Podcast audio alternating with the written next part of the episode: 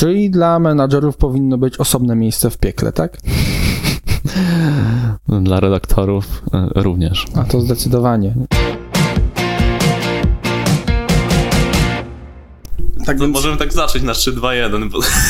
Dobra. No możemy zacząć, tylko ja co z tego wyjdzie, no to zobaczymy. Albo nie, bo to już i tak się kameruje. No to się kameruje. No, ale to jest now noworoczny podcast, więc możecie chyba wybaczyć trochę inną formę. Witamy was bardzo gorąco w każdym razie w noworocznym Shining Beats Podcast. My to nagrywamy tuż po świętach Bożego Narodzenia, Bożych zresztą. Bożych, tak. Dokładnie. I generalnie e, wiele osób może nie do końca wiedzieć z kim macie macie do czynienia, bo poprzednie odcinki były z postaciami rozpoznawalnymi na scenie, a tutaj dostajecie kogoś, kto działa na scenie i to międzynarodowej, ale nie jako DJ, nie jako producent. E, czy można określić e, to jako bycie szarą eminencją, czy? Można powiedzieć, że tam za kulisami trochę pracuję. Tak. E, mam kilka funkcji. Dokładnie. A co to za funkcja? Bo generalnie moim dzisiejszym gościem jest Kasper Jabłoński, bardziej, bardziej siedzące w insajcie IDM-owym osoby polskim będą wiedzieć o kogo chodzi. E, dla reszty warto wyjaśnić. E, jesteś menadżerem, jesteś, e, działasz przy działaniach, działasz przy działaniach. Też, też tak, fajna figura. Jestem Jesteś, tak powiedzieć, jesteś tak. W takiej fajnej wytwórni deep house'owej. Tak. I niekoniecznie powinienem to zdradzać, ale myślę, że dzisiaj możemy zrobić wyjątek e, na ramach tego podcastu pięknego. Bożego. Tak, e, że jestem Janarem, e, a raczej bardziej takim scoutem w wytwórni Selected, którą wiele osób może kojarzyć z kanału na YouTubie. Tak, dość kultowy, tak. jeżeli chodzi o klimaty deep house'owe. Dokładnie, więc od jakiegoś czasu już działają jako, jako wytwórnia. Poszukiwali kilku osób, które gdzieś tam właśnie dużo działa w tych klimatach i którzy potrafiliby wyskautować jakieś nowe nazwiska, nowe talenty. No dlatego też, jeżeli jesteś utalentowanym deep house'owym artystą i chciałbyś się dobrze wybić, to odzywaj się. to będzie takie zbliżenie, tak. Oj, tak. Oj, Beniu. No, e, no tak, ale oprócz tego jesteś menadżerem dla kilku artystów, między innymi dla Toma Budina, nie wiem czy kojarzycie, taki pan z Australii, co sobie wydaje w Spinning na przykład, czy w tak. Heksagonie. O, Heksagonie to będzie dzisiaj. Oj, będzie Heksagonie i mm, tak, Tom wydał w tym roku właśnie, pięknym 2020, taki utwór w Heksagonie długo zresztą oczekiwany przez e, tak zwanych heksagoniarzy, e, Wandering Souls i też wydaje w innych wytwórniach. Niedawno też pojawił się właśnie, tak jak mówisz, w Spinning. Udało się tam załatwić kilka fajnych numerów a poza Atomem jestem też e, menadżerem e, Debrisa, znanego tutaj. Tak, znanego skądinąd, tak, prawda? Tak, skądinąd, e, trochę z Drop Challenge, trochę ze społeczności. Jestem też menadżerem, czy odpowiadam za muzyczną stronę artysty z Kolumbii, ma na imię Sinego. I jest to artysta, który miesza deep house, czy klimaty właśnie takie delikatne, taneczne, mm -hmm. z muzyką tradycyjną latynoską, typu bolero na przykład. Nice. Tak. To dość, dość niespodziewany tak. miks. I pewnie nie jest jeszcze zbytnio kojarzony w Europie, a to dlatego, że właśnie moim zadaniem jest wypromowanie tego pana tutaj, mm. na naszym pięknym kontynencie. Czyli pan tutaj, prawda, y, daje deklarację i będzie pan weryfikowany. Tak, za, rok, za rok jak przyjdę, to zobaczymy. Tak. Jak zobaczymy. przyjdziesz na podsumowanie roku, to, tak. to, to będzie, no i co tam u tego pana z Kolumbii, prawda? Tak. No, yy, no nie, nie, nie będę szedł w tę stronę. Generalnie, jeżeli ktoś spodziewa się w 100% poważnego podcastu, to niech już go teraz wyłącza, ponieważ to jest podcast noworoczny i tutaj będziemy mieszać poważne rzeczy z mm, takimi, że tak powiem, yy, robieniem sobie podpierdółek trochę. To wszystko dlatego, żeby to lżej weszło właśnie na kaca. Dokładnie. Szczególnie, że tematy, o których będziemy mówić, nie są łatwe. O. Cały 2020 nie był łatwy. No właśnie i od tego sobie chyba zaczniemy, ponieważ my mieliśmy jakieś tam plany na początku roku i w ogóle. E, I rok 2020 e, los bardzo, bardzo wulgarnie i bardzo brutalnie nam to wszystko zweryfikował. Te wszystkie festiwale. Ała. Te wszystkie backstage pasy. Ała. Wszystko, co już było załatwione. No, było, było, było. Ach. A, i, i, I tak to miało być. No ale niestety nie było, ale nowa rzeczywistość nas dopadła i e, przenieśliśmy się online. Niektórzy dobrze na tym wyszli. Tak, no kilka osób się obroniło, sporo artystów, e, chociażby na Slaphouse'ie. A, no Slaphouse będzie, to poczekaj, Będzie. spokojnie. Chociaż czy się obroniło, czy właśnie na tym straciło, to też porozmawiamy. Tak. E, też festiwale. Niektóre się obroniły, czy niektórzy skorzystali, tak jak wy, z tej sytuacji do organizacji wirtualnych festiwali, które zresztą e, zostały dobrze przyjęte, tak podsumowując. No, w zasadzie, tak patrząc po statystykach, to wyszło to naprawdę fajnie. E, znaczy, nie znaczy, już jakiś czas temu patrzyłem i jakieś e, obydwie edycje zrobiły ponad 700 tysięcy wyświetleń. No, to teraz możesz sobie pomyśleć, jak tam Tomorrowland z takimi festiwalami sobie działa. A to tak, to tak. To oni to jest zupełnie inna miara. Tak, Tylko wiesz, oni koszą za to pieniądz. tak. Dokładnie. Szczególnie na tym e, sylwestrowym teraz. Tak, tam, tam te stawki są naprawdę mocne. Będziesz się bawił na Sylwestrze z Tomorrowlandem? Nie, wolę Sylwester z kanałem sportowym. Oczywiście e, wyjaśnijmy taką kwestię. My to nagrywamy 27 grudnia e, po, świe- po świętach bożych, może tak powiem, e, a to wypuściliśmy 1 stycznia, tak więc stąd ta powiedzmy różnica kilku dni. Tak. Mówienie o, o czymś, co już było w waszej perspektywie. No, przepraszam, że psuję ten podcast. A wiesz co, wystarczy, że ja się pojawiam na podcaście i już jest wys- wystarczająco zepsuty. Dobrze, koniec z żartami, panie Wojtanie, tutaj. Mm, Postarajmy się przynajmniej. Postarajmy się. Mm, Nie będzie łatwo. No ale, no ale wracając, niektórzy zyskali, e, wiesz co, na, na tych, na, mm, na tych wirtualnych rzeczach, na streamach, przynajmniej w naszym kraju, nie wiem, czy zwróciłeś na to uwagę, dużo zyskał na przykład taki Matys, nie? On dzięki temu dość spore community, że tak powiem, ucementował. Może tak powiem. Tak, i też został w topce wybrany polskiego DJ Maga. Weź mi nawet nie mów, polski DJ Mag. Tylko wiesz, wiesz co jest z tym DJ Magiem, że e, oni tam się krygują, a my mówimy wprost, że to jest ranking popularności. Tak, dokładnie. No i właśnie taki Matys, e, chcąc, nie chcąc, e, został w topce polskiego EDM-u, obronił się bardzo Tak. dobrze, takie streamy się obroniły i wiele osób może sobie teraz e, no, w sumie żałować, czy zarzucać, że e, nie organizowali takich e, regularnych streamów, ponieważ ludzie, którzy No tak. takie streamy organizowali, też widziałem sporo, Dawid e, DNF e, robił takich rzeczy, czy cała ekipa e, właśnie z tego labelu. E, Dobrze się obroniła, zyskała nowe grono odbiorców e, jako DJ i myślę, że to też była dobra droga w tych, w tych czasach. No tak, to z pewnością. E, z kolei wielu producentów uznało, że oni robią sobie wolne. Taki Hardwell już ponad rok nic nie wydał. E, też, e, też mi się tak wydaje, dużo, dużo takich imprezowych rzeczy chowa na przykład Skytech, który w ogóle zmienia swoją drogę i będzie chciał coś innego w 2021 pokazać.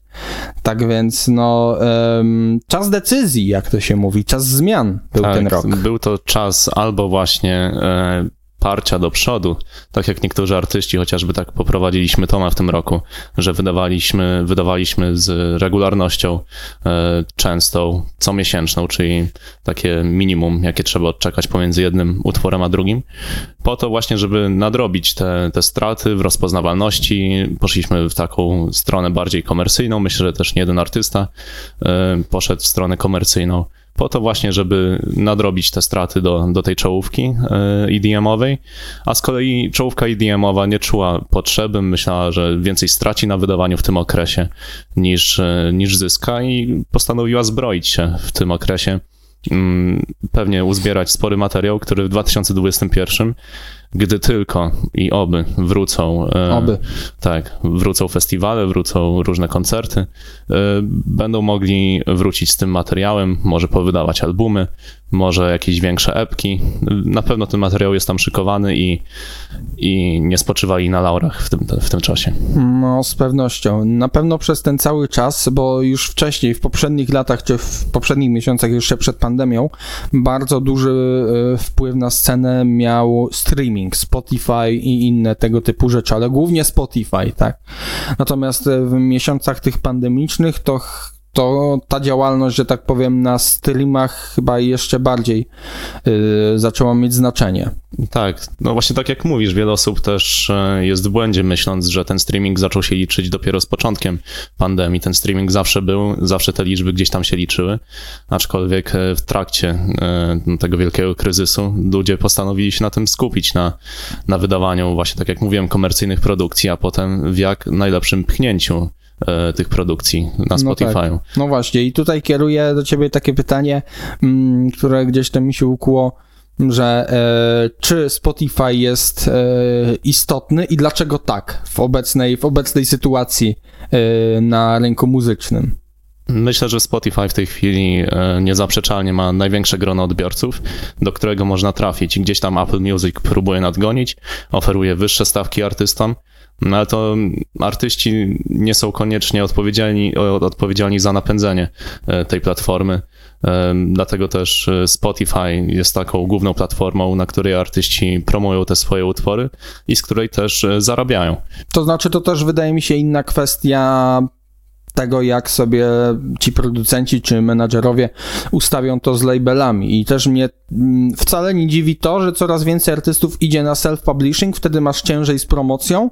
Jeżeli nie masz jakiejś marki mocniej wyrobionej, choć nawet jeżeli masz mocną markę, no to wtedy możesz mieć jakiś tam lekki zjazd, jeżeli to nie jest takie top of the top, ale, um, ale wielu idzie na ten self-publishing, ponieważ widzą, że jakby to powiedzieć, e, te duże labele nie dają im zbyt wiele, e, a często ich, że tak powiem, e, łoją. Może tak. Tak, właśnie tak jak mówisz, chodzi ci pewnie o self-release'y. Tak. tak, wiele artystów postanowiło pójść tą drogą, chociażby Robert MD, E, który ma już bardzo fajnie rozhuśtane algorytmy na Spotify'u, gdzie te playlisty algorytmiczne same podłapuje, podłapują te jego nowe utwory i często jest to lepszy kierunek niż wydanie w wytwórni majorowej, czy właśnie bardziej renomowanej typu spinning, ponieważ trzeba zadać sobie pytanie, co taki spinning na dobrą sprawę w tej chwili może zaoferować artyście. Prestiż? Prestiż, ale czy ten prestiż, do czego jest potrzebny ten prestiż? Mm, nie wiem, wydaje mi się po to, aby mm, zebrać większe punkty u fanów, że o, wydajemy w spinning, czy nie wiem, na rodzimej scenie, że o, my też coś znaczymy, wydajemy w spinning, jesteśmy goście, albo nie wiem, w wypadku bukowania, bo o, patrz, e, patrz bookerze, wydajemy w spinning, coś znaczymy. Tylko inna kwestia jest taka, że teraz imprez nie ma, ale Dokładnie. to wydaje mi się trochę na przyszłość, bo jeżeli chodzi o wyniki, to tutaj jest trochę inaczej pod tym względem, że to, że raczej nie idzie się po wyniki aż tak do tak. tych większych labeli. Jedną kwestią są wyniki, drugą kwestią są też warunki, o których później też porozmawiamy, że te warunki współpracy zazwyczaj z większymi wytwórniami nie są na tyle korzystne. I jeżeli chodzi o na przykład taki spinning, tak jak mówisz, no. daje to renomę wśród fanów, ponieważ to logo S jest nadal rozpoznawalne, choćby nie robiło większych wyników. E, dlatego też... E, Tom to wciąż wy... wiesz, tak, S robi znaczenie, tak? Tak, dlatego Tom wydał w spinning w tym roku. Postaraliśmy się o dwa wydania w spinning, mhm. jedno w sublabelu, drugie w spinning mainie, właśnie dla tego prestiżu. Na przyszłość, na przyszłość dla bookerów, żeby to portfolio gdzieś tam uzupełnić. Ale czy wydawanie w spinning regularnie jest teraz no. opłacalne, czy podpisywanie ekskluzywnych umów e, z taką wytwórnią jest opłacalne? No myślę szczerze, że nie, ponieważ powstało wiele innych wytwórni, które e, skupiło się na performansie. No będę julkował. Tak, na... spoko. Możesz julkować. Będę julkował. Panie Mateuszu, przepraszam. E, które skupiło się na performansie. Tak. E, I stworzyło własne playlisty, które dzięki sporym inwestycjom w reklamę, w budowanie tych playlist regularne, pielęgnowanie ich, ma bardzo duże właśnie grono odbiorców. I chce się wydawać w takich mniejszych, niezależnych wytwórniach, typu właśnie Selected, które mają lepsze playlisty niż Spinning, które potrafią zagwarantować, że te utwory naprawdę nabiją liczby, że nam skoczą te monthly e, listenersi, tak? Słuchacze tak. miesięczni i wskoczymy do góry w rankingu to jest Shining taki, Beats To jest przykład, taki buzzword trochę ci monthly listeners, tak? tak? Trochę tak, tylko pytanie, czy to też jest w jakimś stopniu miarodajne, ten, ten wskaźnik, bo my prowadzimy taki, mm, to już tak bardziej pod, pod widza, mm, który może tego nie kumać, ponieważ na przykład nie, nie sprawdza na co dzień Shining Beats, a powinien, że co miesiąc pojawia się u nas takie zestawienie mm, najchętniej słuchanych polskich twórców muzyki elektronicznej na Spotify i opieramy się tutaj na parametrze, którym jest liczba e, unikalnych słuchaczy w ciągu ostatniego miesiąca. I tutaj też pytanie do ciebie, ponieważ też masz styczność z analityką i z po prostu działaniem przy tych releasach. E, czy to ma jakieś przełożenie na. Czy, czy to po prostu ma znaczenie? Czy to nie jest jakaś liczba, że tak powiem, mm, taka, która jest ok, ale mm, można na nią patrzeć z przymrużeniem oka? Trudno odpowiedzieć na to jednoznacznie. Można powiedzieć i tak, i nie. E, z jednej strony wiele wytwórni, wiele innych artystów nadal patrzy na te liczby, czyli na przykład chcielibyśmy e, zrobić kolab z kimś większym, tak. to powie, o, masz za mało monthly listenerów no. Tak? I, I tu się kończy temat, czy jeżeli chcesz lepsze warunki z daną wytwórnią mieć, e, to też powiedzą, no dobra, no ale nie, nie masz jeszcze takiego profilu, czy jeszcze tyle osób ciebie nie słucha. A czy jest to tak na dobrą sprawę miarodajne? E, moim zdaniem nie do końca, ponieważ e, słuchacz e, jest liczony właśnie jako jednostka, a niekoniecznie jest sprawdzana jego jakość. Ilu masz no tak, tak, naprawdę świadomych słuchaczy? Moim zdaniem bardziej powinno się patrzeć na liczbę followów, chociażby tak jak na platformach e, social media, tak? tak? Na Instagramie nie patrzysz na to, jakie zasięgi robi twój post. Na to ludzie nie zwracają uwagi. Zwracają uwagę na to, ile osób ciebie obserwuje. I to samo powinno być e, raczej na Spotify'u, czyli jaki gdzieś tam fanbase masz uzbierany, a nie ile latynoskich knajp odpali daną playlistę i ciebie w ciągu jednego dnia przesłucha. Myślę, że jest to istotna metryka, ale nie jest ona idealna. No tak, to z pewnością. E, wobec tego, co jest bardziej miarodajne, czy jest jakaś taka liczba? No właśnie ja bym poszedł... No czy tak jak mówię, czy, czy to jest właśnie ten, e, ten wskaźnik followów właśnie? Ciężko wtedy właśnie nowym e, artystom gdzieś to wypromować to na, pewno. na podstawie małej liści, liczby followów, tak? Poza tym followy można bardzo szybko nabić e, dobrą kampanią marketingową. E, myślę, że inwestując e, tam kilka, kilkaset złotych, taką kampanię możesz sobie nabić tysiąc, dwa tysiące followów bardzo szybko, jeżeli zrobisz to efektownie. Więc też nie jest to idealna metryka. No, nie ma no tak. tutaj idealnej metryki. Myślę, że właśnie najlepszą mimo wszystko są ci miesięczni, unikatowi słuchacze. No tak, ale z tym też można trochę, wydaje mi się, oszukać. I ostatnio mieliśmy taką sytuację przy, e, przy tym rankingu. Nie będziemy tutaj mówić o jakich konkretnie artystów chodzi, ale dwóch zostało wykreślonych z, z racji tego, że, e, że kombinowali.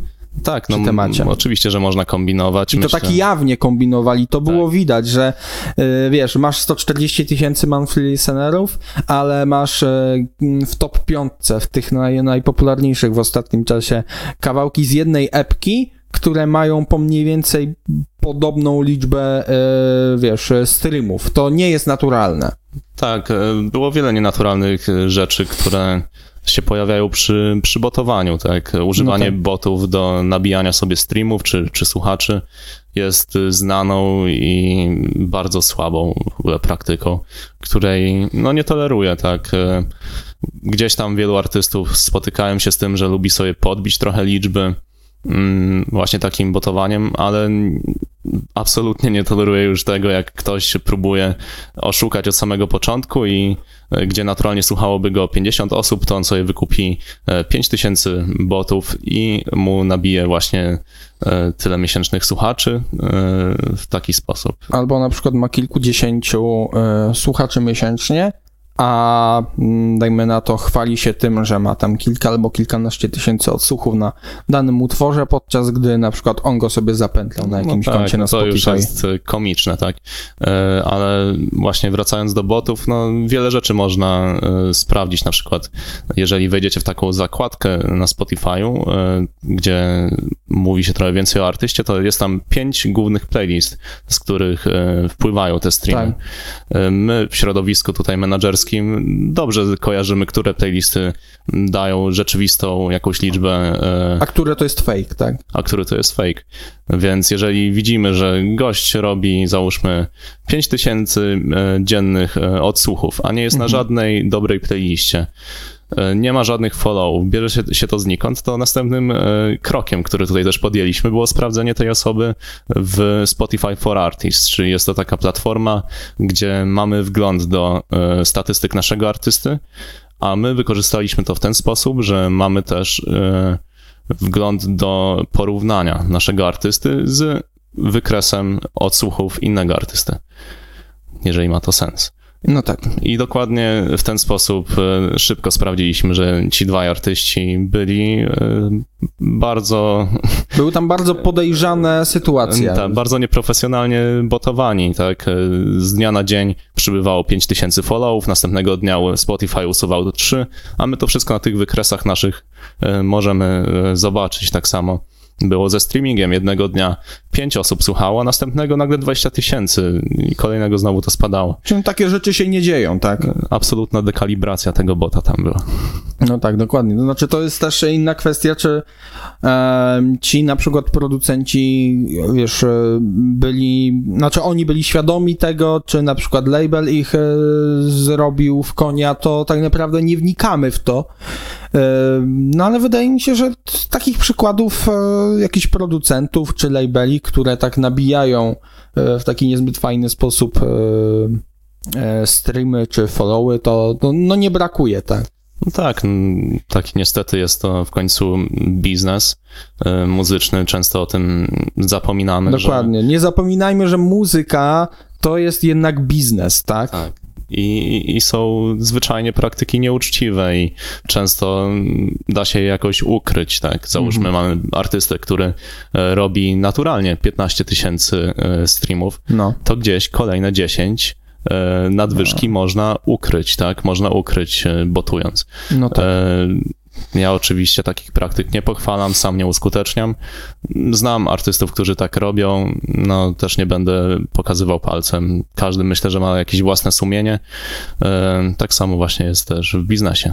No tak, no tak naprawdę wydaje mi się, że trochę największy, największy problem, znaczy z drugiej strony, czy to jest problem, to po, na ten temat też podywagujemy, to to, czy dobrze jest wiedzieć więcej na temat tego, jak ta cała scena wygląda. Czy z perspektywy słuchacza, takiego po prostu fana muzyki, osoby, która kupuje bilety na festiwale, czy aby nie jest lepsza ta błoga nieświadomość właśnie, że, e, że nie za bardzo interesuje, interesuje się tym, czy ktoś jest botowany, czy nie, po prostu mnie interesuje, czy muzyka jest dobra. To też jest jakaś droga, tak? Tak. I nie właśnie nie tylko go, e, botowany, ale też czy jest ktoś ghostowany. No właśnie. I jeżeli nie chcecie zepsuć sobie właśnie Friday z EDM-u, to możecie teraz wyłączyć już ten podcast. No tak naprawdę tak, bo zaczęliśmy tak ha, ha, ha pośmiejemy Tak. się, a wchodzą poważne tematy. Wchodzą to jest... poważne tematy, no tematy tego, ile tak na dobrą sprawę dany artysta ma wkładu e, we własny utwór. Są ghost producenci, którzy robią cały utwór za artystę. Są też e, liczni co-producenci, którzy wspierają znacznie artystów, którzy gdzieś tam w studiu paluszkiem pokażą. Skoro jesteśmy przy koproducentach, mi się przypomniało to wideo, gdzie Alan Walker pokazał kilka lat temu, miał tutorial, jak zrobił jakiś tam numer. I na samym początku przedstawił, to jest mój koproducent i On potem... chyba powiedział, że to jest mój kolega, który A. ze mną pracuje. Nie, A, nie, niekoniecznie tak. to oficjalnie przedstawił. Ale no było wiadomo o co chodzi, Tak, nie? no też no nie jest żadną tajemnicą, że, że więksi artyści mają wielu inżynierów, wielu jakichś producentów, którzy gdzieś tam pomagają, chociażby e, Avicii też miał takich e, paru właśnie przyjaciół. David Guetta przecież Tak. e, jemu bardzo pomagają Mike Hawkins, Toby Oczywiście. Green. Żeby te utwory, które tak potem bardzo nam się podobają, żeby one naprawdę były perfekcyjne pod wieloma względami, ponieważ tworzenie muzyki wcale nie jest tak banalne, jak niektórym może się wydawać. Jest to bardzo kompleksowy proces i już gdzieś tam mm, ku końcowi właśnie te, tego procesu Tak. trzeba naprawdę e, czasami zbiorowego e, myślenia. Cz- Często artyści wysyłają sobie e, na feedback wzajemny niektóre produkcje, żeby gdzieś tam to do końca e, dopolerować. Bo wiesz, to, to mm, wracamy do tego, o czym przed chwilą mówiliśmy, że muzyka to jest biznes i mm, muzykę się robi po to, w, na pewnym szczeblu już na pewno, po prostu, żeby ją dobrze sprzedać i to też musi być dobrze przemyślane, tak? I stąd też problem, znaczy niekoniecznie może w muzyce elektronicznej, chociaż zapewne też, ale ogólnie w, ogólnie na, w, w, w różnych gatunkach mm, problem tworzenia takich typowo produktów, które owszem fajnie wyglądają, są e, fajnie rozpromowane, mają spoko wizerunek, mają spoko zrobione numery, ale nie ma w tym tego kogoś, kto, że tak powiem, jest tą twarzą. To jest tylko twarz, nie ma tam nic z tyłu. Tak, Takiego bo- uczciwego albo o, autentycznego, bardziej to by słowo. Tak, koniec pasowało. końców y, więksi artyści stają się produktami. Jest to produkt, który jak każdy inny na danym rynku trzeba w jakiś sposób sprzedać, trzeba ten produkt doskonalić i muzyka jest częścią tego produktu. Myślę, że nie jest, nie, znaczy nie ma w tym nic złego, tak, że na przykład taki David Guetta usiądzie, usiądzie sobie z Mortenem i Morten mu tam na przykład pomoże No tak. przy, przy wielu utworach, czy właśnie tak jak mówiłeś, Toby Green, czy inni też znani artyści. Znam wielu koproducentów, którzy właśnie z tego się utrzymują i oni są po to, żeby właśnie wspierać e, różnych producentów w tych swoich e, produkcjach. E, I teraz nasuwa mi się bardzo ciekawy temat, Mhm. Jak e, rola ghost producentów, czy właśnie koproducentów e, zmieniła się w 2020 roku. Znaczy, co masz na myśli? Tak, e, wcześniej załóżmy, że artysta był w trasie, tak? No tak. Artysta ma mało czasu, znaczy DJ, tak? Załóżmy, on jest na trasie dwutygodniowej, nie ma czasu na robienie numerów, a jednak jakiś numer musi wyjść. Dokładnie. Więc taki ghost producent przejmował pałeczkę i cały utwór od początku do końca, gdzieś tam z małymi poprawkami czy małym feedbackiem e, robił. A w trakcie pandemii, kiedy taki DJ producent siedzi sobie w domu i myśli, kurczę, ale czemu ja nie mogę robić swoich utworów? No Mam teraz czas. I się okazuje, że ci koproducenci e, tracą trochę na znaczeniu i są mniej potrzebni, albo są potrzebni, ale w trochę innym miejscu niż dotychczas. Dokładnie, trochę w innej e, formule. Wielu e, znanych właśnie DJ, czy też artystów e, zaczęło brać dosłownie lekcje od tych swoich koproducentów na temat produkcji i myślę, że to też jest fajne zjawisko, bo mimo wszystko pokazuje, że moralnie gdzieś oni chcą uczestniczyć w tym procesie twórczym tej własnej muzyki, zamiast po prostu dalej leżeć sobie w łóżku, oglądać Netflixa, a ktoś za nich będzie klepał utwory. No to jest takie trochę słabe, ale w sensie, w sensie, w sensie taka sytuacja, o której powiedziałeś, ale na pewno tej sytuacji nie brakuje i o tym już było głośno już jak zacząłem się interesować muzyką elektroniczną tak na poważnie, a to był właśnie ten boom, kiedy wjeżdżały te animalsy i tym podobne, wtedy było Hehe. Martin Vorwerk, nie? Tak, Tsunami. Kaszmira. Tak. No, a Kaszmir, wiesz co, Kaszmir to też miał e, duży wkład w różne utwory też wcześniej, na Tsunami to się nie zaczęło. Dokładnie, E, ale myślę, że to był taki sztandarowy przykład e, tego ghostowania tak zwanego. No tak, no ale źle na tym nie wyszedł, patrząc Tak. na dalszą jego karierę. Tak, też ważne w karierze ghost producenta jest e, to, żeby gdzieś tam się rozwijać, żeby też piąć się po tych szczeblach tej drabinki, żeby coraz, z coraz większymi nazwiskami pracować. Pracuję teraz też z pewnym producentem, nazywa się Max Adrian, jest to gość, który wydawał na Revealdzie nieraz, e, na Revealed Mainie.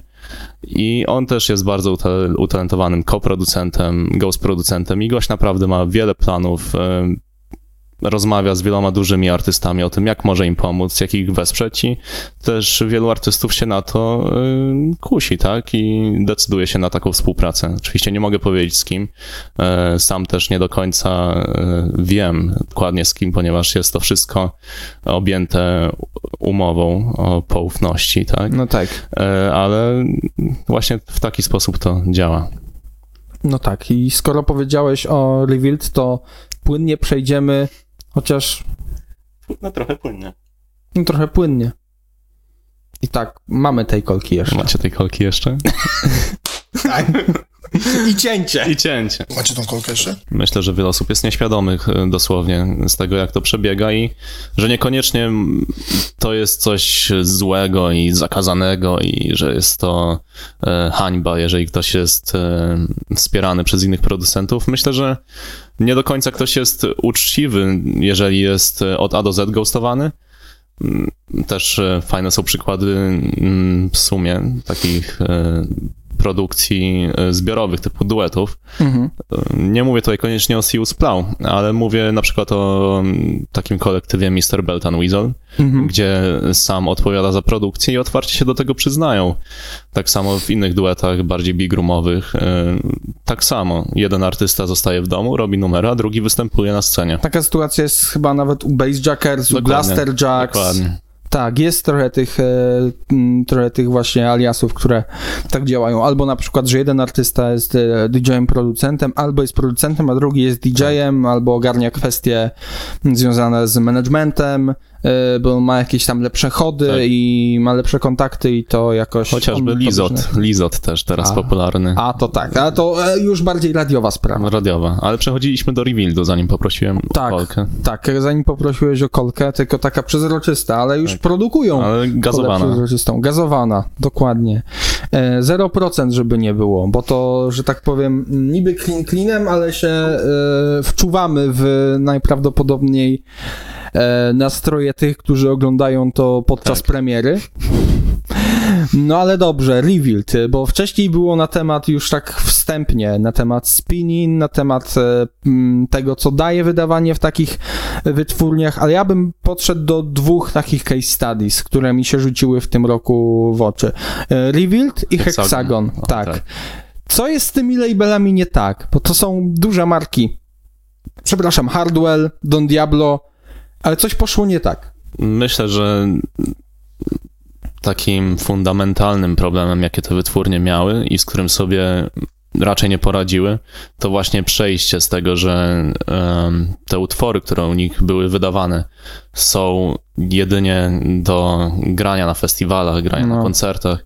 Jak spojrzysz na Revealed, no jest to marka festiwalowa, która zresztą i tak się zmaga z problemem tego, że Big Room jest e, Big Room umiera. umiera, znaczy umiera, czy umrze do końca, czy gdzieś tam będzie trochę bardziej w niszy, przez następne lata tego nie wiemy. Znam opinię, chociażby niedawno rozmawiałem z, z Buster Jacksem i oni uważają, że Big Room wróci, jak pojawią się koncerty. To znaczy, wiesz co, my w tym roku też, e, chociaż w sumie w ubiegłym, e, patrząc na to, kiedy ten podcast pójdzie, na naszych łamach pojawił się wywiad z właśnie z Blaster Jacksami i tam też było niemało wiery w to, że e, Big Room przeżyje. Aczkolwiek dokładnie. wydaje mi się, patrząc na to, co się dzieje obecnie, czy to w Revealed, czy to w Rave Culture, e, że gdzieś tam to jest takie...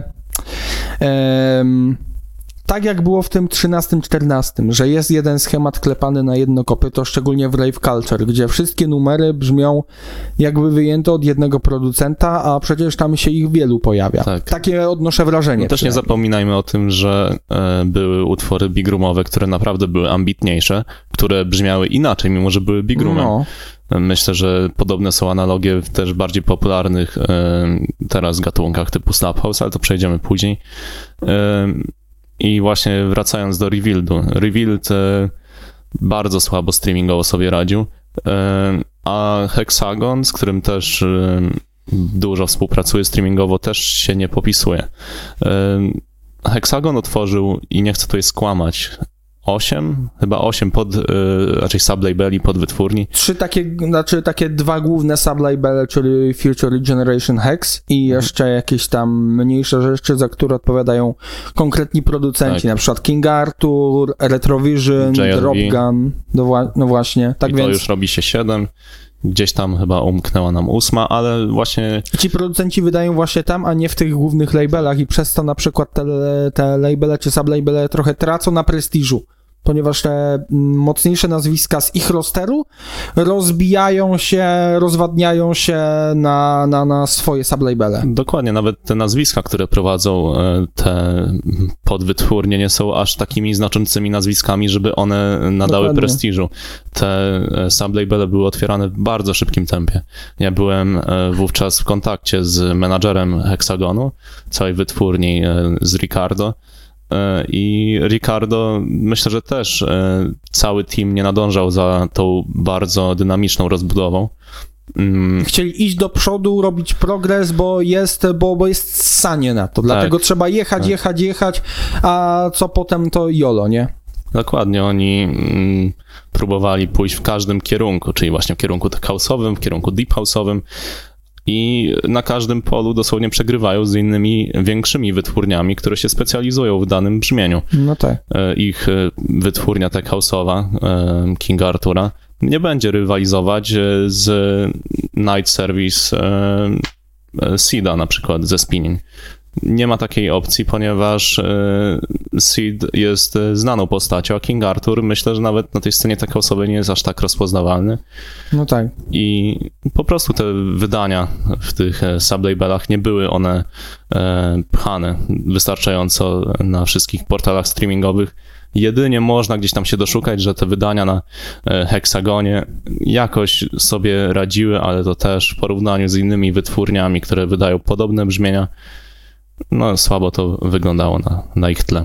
To znaczy na pewno e, problemem, tak jak już powiedzieliśmy, e, jest to, że te labele poszły Chociaż nie wiem, czy to konkretnie wyartykułowaliśmy w taki konkretny sposób, ale z tego wychodzi taka sytuacja, że te labele poszły w ilość zamiast w jakość i e, z tym łączy się inny problem, ponieważ czytałem w kontekście Reveal, że tam potrafiły wychodzić utwory z FreeFLP, a w Hexagonie pisaliśmy o dwóch e, artystach, którzy na naszej stronie znajdziecie o tym e, newsy na temat tego, że mm, dani artyści kradli numery, które i w jednym wypadku był jeszcze większy hit, bo ten numer w wersji wcześniej wydanej, już tak oficjalnie i legalnie, był grany w Hexagon Radio, a potem został zagrany jeszcze raz, e, ale już jako wydany w Hexagonie, ukradziony przez e, jakiegoś tam e, Jaszka z Indii.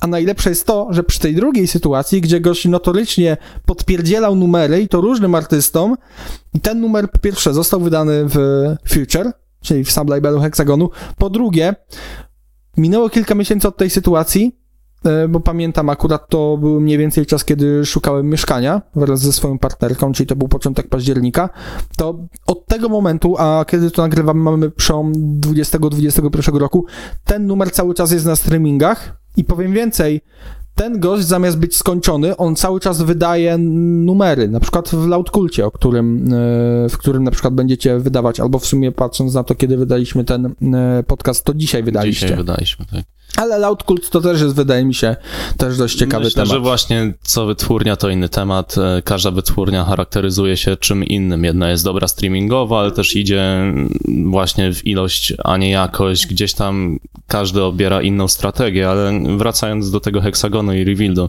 e, mimo wszystko rozdzieliłbym te dwa przypadki. Revealed bardziej się zmaga z tym, że ich muzyka po prostu nie pasuje do e, portali streamingowych, a No tak. Hexagon, który mógłby się obronić, gdyby się skupił na mniejszej ilości wydań, e, Oni potrafią wydawać 10 numerów w ciągu, Tak. w ciągu tygodnia. Tak, i nie mają do tego ani zasobów e, w postaci playlist, ani zasobów ludzkich. Tak jak mówisz, quality check fatalny. Zdarzają się plagiaty, które aż biją w oczy. No tak. E, Tak jak mówiłeś, absurdalna sytuacja, gdzie grają utwór w Hexagon Radio, który potem wydają u siebie pod innym Dokładnie. aliasem. No właśnie dlatego w, Hexagonie wiem, że teraz nastąpiła restrukturyzacja, szukano nowego label managera. Tak, Nie było wiem, ogłoszenie na Facebooku nawet. Nie wiem dokładnie, kto poleciał. E, wiem, że był tam e, pewien scout, który właśnie e, proaktywnie, trochę tak jak ja w Selected, mhm. wychodził przed szereg i szukał nowych artystów i może właśnie gdzieś ten scout się nadział z dwa, trzy razy na takich produkcjach, bo też nie wiemy do końca, czy nie ma więcej takich plagiatów. Przecież, chociaż nie wiem, czy nie masz takiej rutyny, żeby co tydzień sprawdzać utwory z heksagonu na Shazamie. Nie, nie, nie. Aczkolwiek wydaje mi się, że zresztą chyba nawet to było w jednym z artykułów na ten temat u nas, że, że albo nawet doszedłem do takiego wniosku w międzyczasie, że e, ludzie działający w labelach powinni mieć, szczególnie jeżeli mają do czynienia z młodymi talentami, podstawowa aplikacja Shazam. Ja nie robię takiej rutyny, że co tydzień odpalam sobie E, playlistę Hexagon Collection na, e, na Spotify i sprawdzam numery, aczkolwiek ostatnio też rozmawialiśmy na ten temat i sprawdziłem w Generation Hex wydał numer e, jakiś gość e, i numer właśnie wydany w Generation, w Generation, w Generation Hex był pierwszym w ogóle jego wydanym na Spotify'u pod tym aliasem. Nie wydaje mi się, żeby to był jakiś side project kogoś tam, po prostu jakiś gość znikąd, pewnie ze SoundClouda czy coś i nic dotychczas tak. nie wydawał, albo jakieś remiksy i dopiero teraz skoczył. No myślę, to jest że... dość podejrzane też. Tak, nawet nie tyle co podejrzane, ale e, na Generation Hex, która jest teraz e, traktowana jako taka platforma dla młodych, e, utalentowanych artystów, spadek jakości był ogromny, tak? Te produkcje, które tam wychodzą, często wysyłają mi inni producenci, mówią, kurczę, ja bym to zrobił 100 razy lepiej, czemu mnie nie podpisują? A właśnie dlatego, że wysyłając demo do Hexagonu, niekoniecznie masz e, gwarancję tego, że zostanie ono odsłuchane, mimo że tak. wysyłasz e, prawidłowo, tak? Oni odpisują ci często, że to zostanie sprawdzone na meetingu. Niekoniecznie wszystkie wytwórnie mają czas, żeby odpisać, ale kiedy widzisz, że o wiele y, słabsze dema, właśnie nawet no-name'owych artystów zostają podpisane, się zaczynasz zastanawiać, co tam jest nie tak, gdzie jest ta nieefektywność i myślę, że na wielu szczeblach. Tak. Wiesz co, e, też to pójście w tę ilość trochę działa mm, na niekorzyść samych artystów, ponieważ ludzie, przynajmniej tak mi się wydaje i wiem to na przykład po sobie, jak widzą, że wychodzi czegoś za dużo, to nie zwracają uwagi na te numery, e, nie patrzą na to, że o to jest heksagonu, to sprawdzę, tylko patrzą bardziej przez pryzmat aliasów, nie? E, I przez to na przykład umknął nam taki polski producent Owski, który wydał w Heksagonie numer. Tak. To zupełnie kilka tygodni później dopiero się dowiedziałem, że gość jest z Polski i wydał w Heksagonie, a tak to by, nie wiem, jeszcze dwa lata temu, to to byłby pewnie wielki temat u nas. Tak. E, na scenie. Myślę, że po prostu oczywiście nie umniejszając Owskiemu, bo no myślę, że fajnie wydaje w wielu wytwórniach. E, prestiż heksagonu poleciał na łeb na szyję i ostatnio trafiłem na bardzo śmieszną dyskusję w takiej community grupie na Facebooku mhm. młodych producentów, którzy naprawdę na takiej, w takiej wytwórni jak Hexagon jeszcze nie wydawali ani e, podobnego pokroju czy wyższego. I oni już na takim etapie, gdzie praktycznie są nieznani, już dewagowali, ej panowie, ale czy my powinniśmy wysyłać te demka do heksagonu, mm. czy nie? Opłaca się wydawać w heksagonie, czy nie? I to już jest chyba najlepszy wskaźnik e, tego, że artyści, którzy nie są w ogóle znani, już kwestionują tą wytwórnię y, na takim etapie. Oczywiście takiego czegoś nie pochwalam, ponieważ moim zdaniem gdzieś tam jeszcze jakiś prestiż jest, gdzieś tam jeszcze może to się obronić, ale jeżeli tak dalej pójdzie, no to Hexagon, no, polegnie, niestety. No tak. Czego im nie życzę, ponieważ są to bardzo mili ludzie. E, wiem, że to była bardzo miła, zgrana ekipa, która po prostu myślę, że nie podołała w tych czasach mm, ani marketingowo, ani właśnie mm, odnośnie tego, no jak pracują dosłownie. Tak? No tak, e, mówiliśmy o tych labelach, które sobie nie radzą, to może zwróćmy uwagę na labele, które sobie z kolei radzą i to bynajmniej nie są labele jakoś powszechnie znane, tam po prostu wychodzą numery i one robią wyświetlenia, tudzież streamy. Dokładnie. Bo takich nie brakuje. Tak jak mówiliśmy wcześniej, Loud Cult, chociaż tutaj to zależy, tak jak, tak jak sobie mm, zaobserwować można od traka, od tego jak on pójdzie, no ale to wydaje mi się jest domena każdego labelu, że są numery, które mają wyższy priorytet, które mają niższy. Dokładnie. Tak. Takie wytwórnie często, tak jak mówisz, e, ustalają priorytet e, tracka na dany tydzień, tak? Masz utwór, który ma być pchnięty, który ma być tradowany. A co to jest tradowanie, to myślę, że też warto wyjaśnić e, w dosyć praktyczny sposób. Załóżmy, że mm, ty masz wytwórnię Mhm. i twoja wytwórnia zrobiła sobie playlistę, ona się nazywa dla przykładu Deep House 2020. No. Dzisiaj już 2021. Tak. I y, twoja playlista robi y, dziennie na górnych pozycjach 5000 streamów Mhm. w utworze. Ale też masz kolegę. Jestem nim ja. Ja mam inną wytwórnię Deep House'ową. Ja mam y, playlistę, się nazywa House Music 2021. I moja playlista robi też 5000 na górnych pozycjach. To jeżeli my ze sobą porozmawiamy biznesowo, to ja powiem tak. Ej, ten twój numer, który wydajesz w tym tygodniu, to ja go wrzucę u siebie, też na górną pozycję, w zamian za to, jak ty wrzucisz mój. Hmm. I w ten sposób. I na tym utwór- polega trade, tak? I na tym polega wymiana w bardzo e, prosty sposób. E, I dzięki temu twój utwór nie będzie robił 5000 streamów, będzie robił 10, tak samo jak mój. I te liczby są podwojone. I powstała cała sieć e, ludzi, którzy się wymieniają. I właśnie też ważne jest, który utwór jest e, Któ- który, Który numer utwór- jest priorytetem? priorytetem. Rozumiem, podcast na 1 Parafrazuję. stycznia. Pięknie. Tak, e, dokładnie. I wtedy takie wymiany następują i rzeczywiście mm, powstało wiele takich wytwórni, które od kilku lat budowały te swoje playlisty, a teraz przyszedł ich czas świetności. Mm, Jest wiele ciekawych przypadków, gdzie więksi artyści wydają w nieznanych wytwórniach właśnie po to, żeby sobie podbić te liczby. E, Te wytwórnie nie mają żadnej renomy dotychczas, może teraz właśnie zbudują, Ale mają szansa. liczby. mają liczby i na przykład e, Tony Junior. E, Tony Junior, arty, artysta znany, wydania ciągle w spinning, trochę teraz Universalu coś tam wydawał. Myślę, że on potrzebował troszeczkę boostu, jeżeli chodzi o e, takie liczby, troszeczkę wsparcia. Zresztą rozmawiałem z jego menadżerem, który też jest menadżerem Stefana Campo, bardzo mądry chłopak, swoją drogą Lukas, którego bym pozdrowił, gdyby rozumiał po polsku. E, Lukas jest w ogóle rok młodszy ode mnie, No czyli widzisz. też jest bardzo młodą postacią, jest już menadżerem Stefa i, i Toniego i też No rozwija się. inne projekty. Da się, jak ktoś jest kumaty, no to da się bardzo szybko w ogóle rozwinąć skrzydła. Mm, I tak samo Lukas właśnie spostrzegł, że e, warto podbić liczby takiemu Toniemu, który już tych liczb nie robił, ponieważ wydawał spini na te utwory wcale nie były, e, nie trafiały na jakieś e, dobre playlisty, które dawałyby wyższe liczby. Znaczy same te numery też przynajmniej z mojej perspektywy tak nie rwały, że Tak. miałeś wiele więcej innych propozycji w dany piątek, kiedy wychodzi najwięcej numerów e, w tygodniu, które są lepsze i które bardziej zainteresują niż a, kolejny kawałek Toniego Juniora. Dokładnie. A Tony Junior musi jednak jakąś, jakiś tam poziom utrzymać, chociażby miesięcznych słuchaczy. Yy, I w takim wypadku mądry menadżer, czyli Lukas. e, A, a mu Lukas. cukrzysz, a mu cukrzysz. Aj, dobrze, że nie rozumie. Myślę, że nikt mnie nie posądzi o to.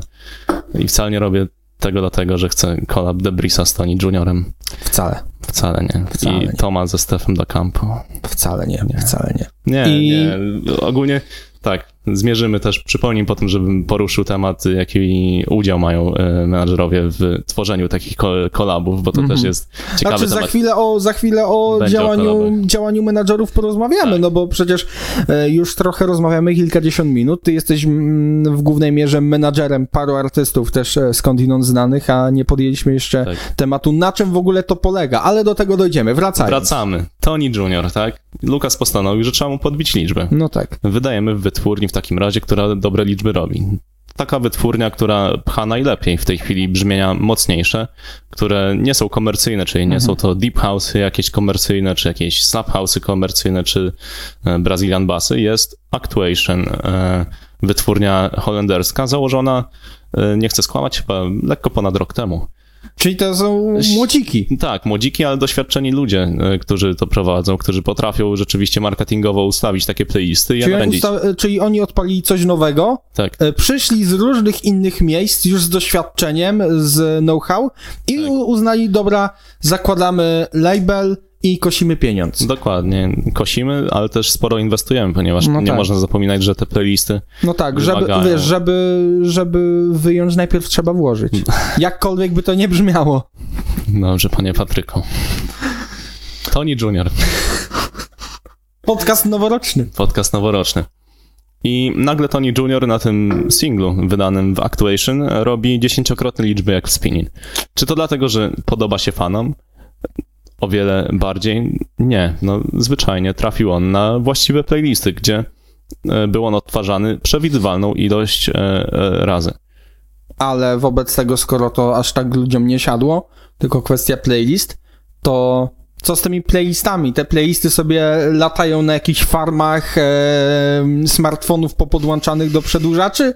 Czy to jest tak, że po prostu ludzie jak te zombie słuchają tej muzyki, ona sobie leci w tle jak w takim pieprzonym RMF-ie? Możliwe. E, trzeba pamiętać, że liczy się też jakość słuchaczy ale właśnie w takich liczbach tutaj niekoniecznie zweryfikujesz, kto No jak tak. słucha.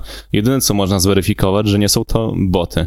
A to, ile masz świadomych na dobrą sprawę słuchaczy, e, którzy są zaangażowani w muzykę elektroniczną, to na dobrą sprawę nie wiesz, bo każdy gdzieś tam zaczynał od tej elektroniki, ktoś sobie puści, chociażby jakiś mój sąsiad ostatnio w samochodzie odpalił playlistę.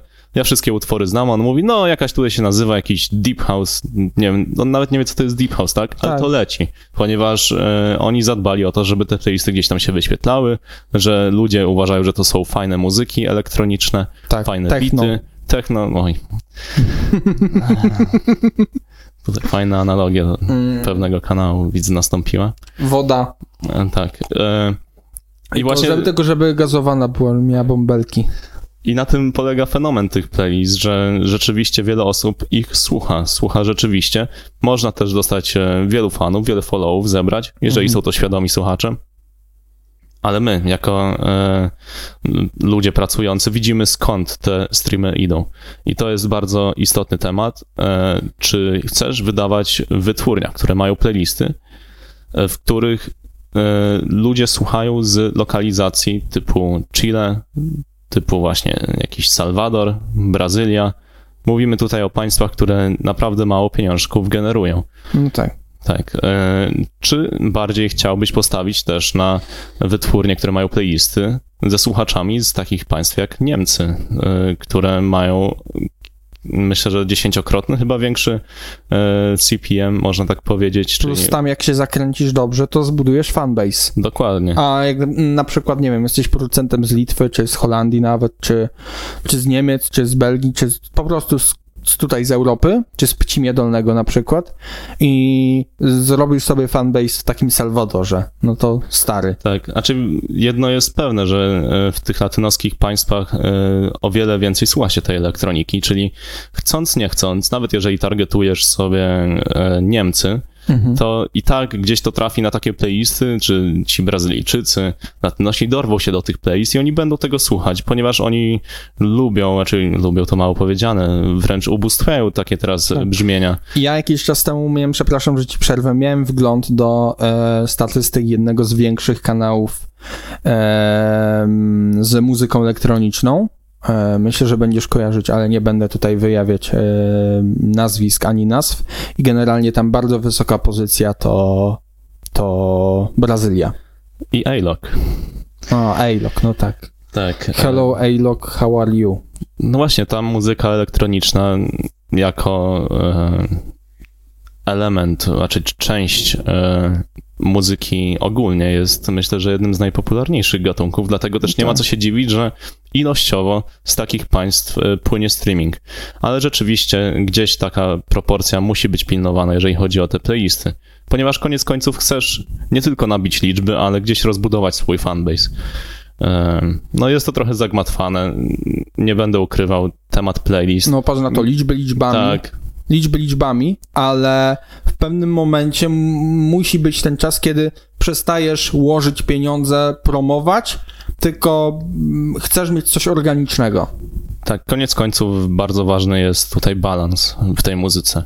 E, Dlatego też Tony Junior wydaje, czy będzie wydawał, zakładam, raz na jakiś czas w takim actuation, Niedawno wydał spinning przecież. ale potem będzie wydawał spinning, ponieważ trzeba znaleźć e, balans pomiędzy renomą, pomiędzy e, twoim brandingiem i też tymi liczbami, które gdzieś tam sobie na boku będziesz podbijał w takich No tak. innych wydaniach.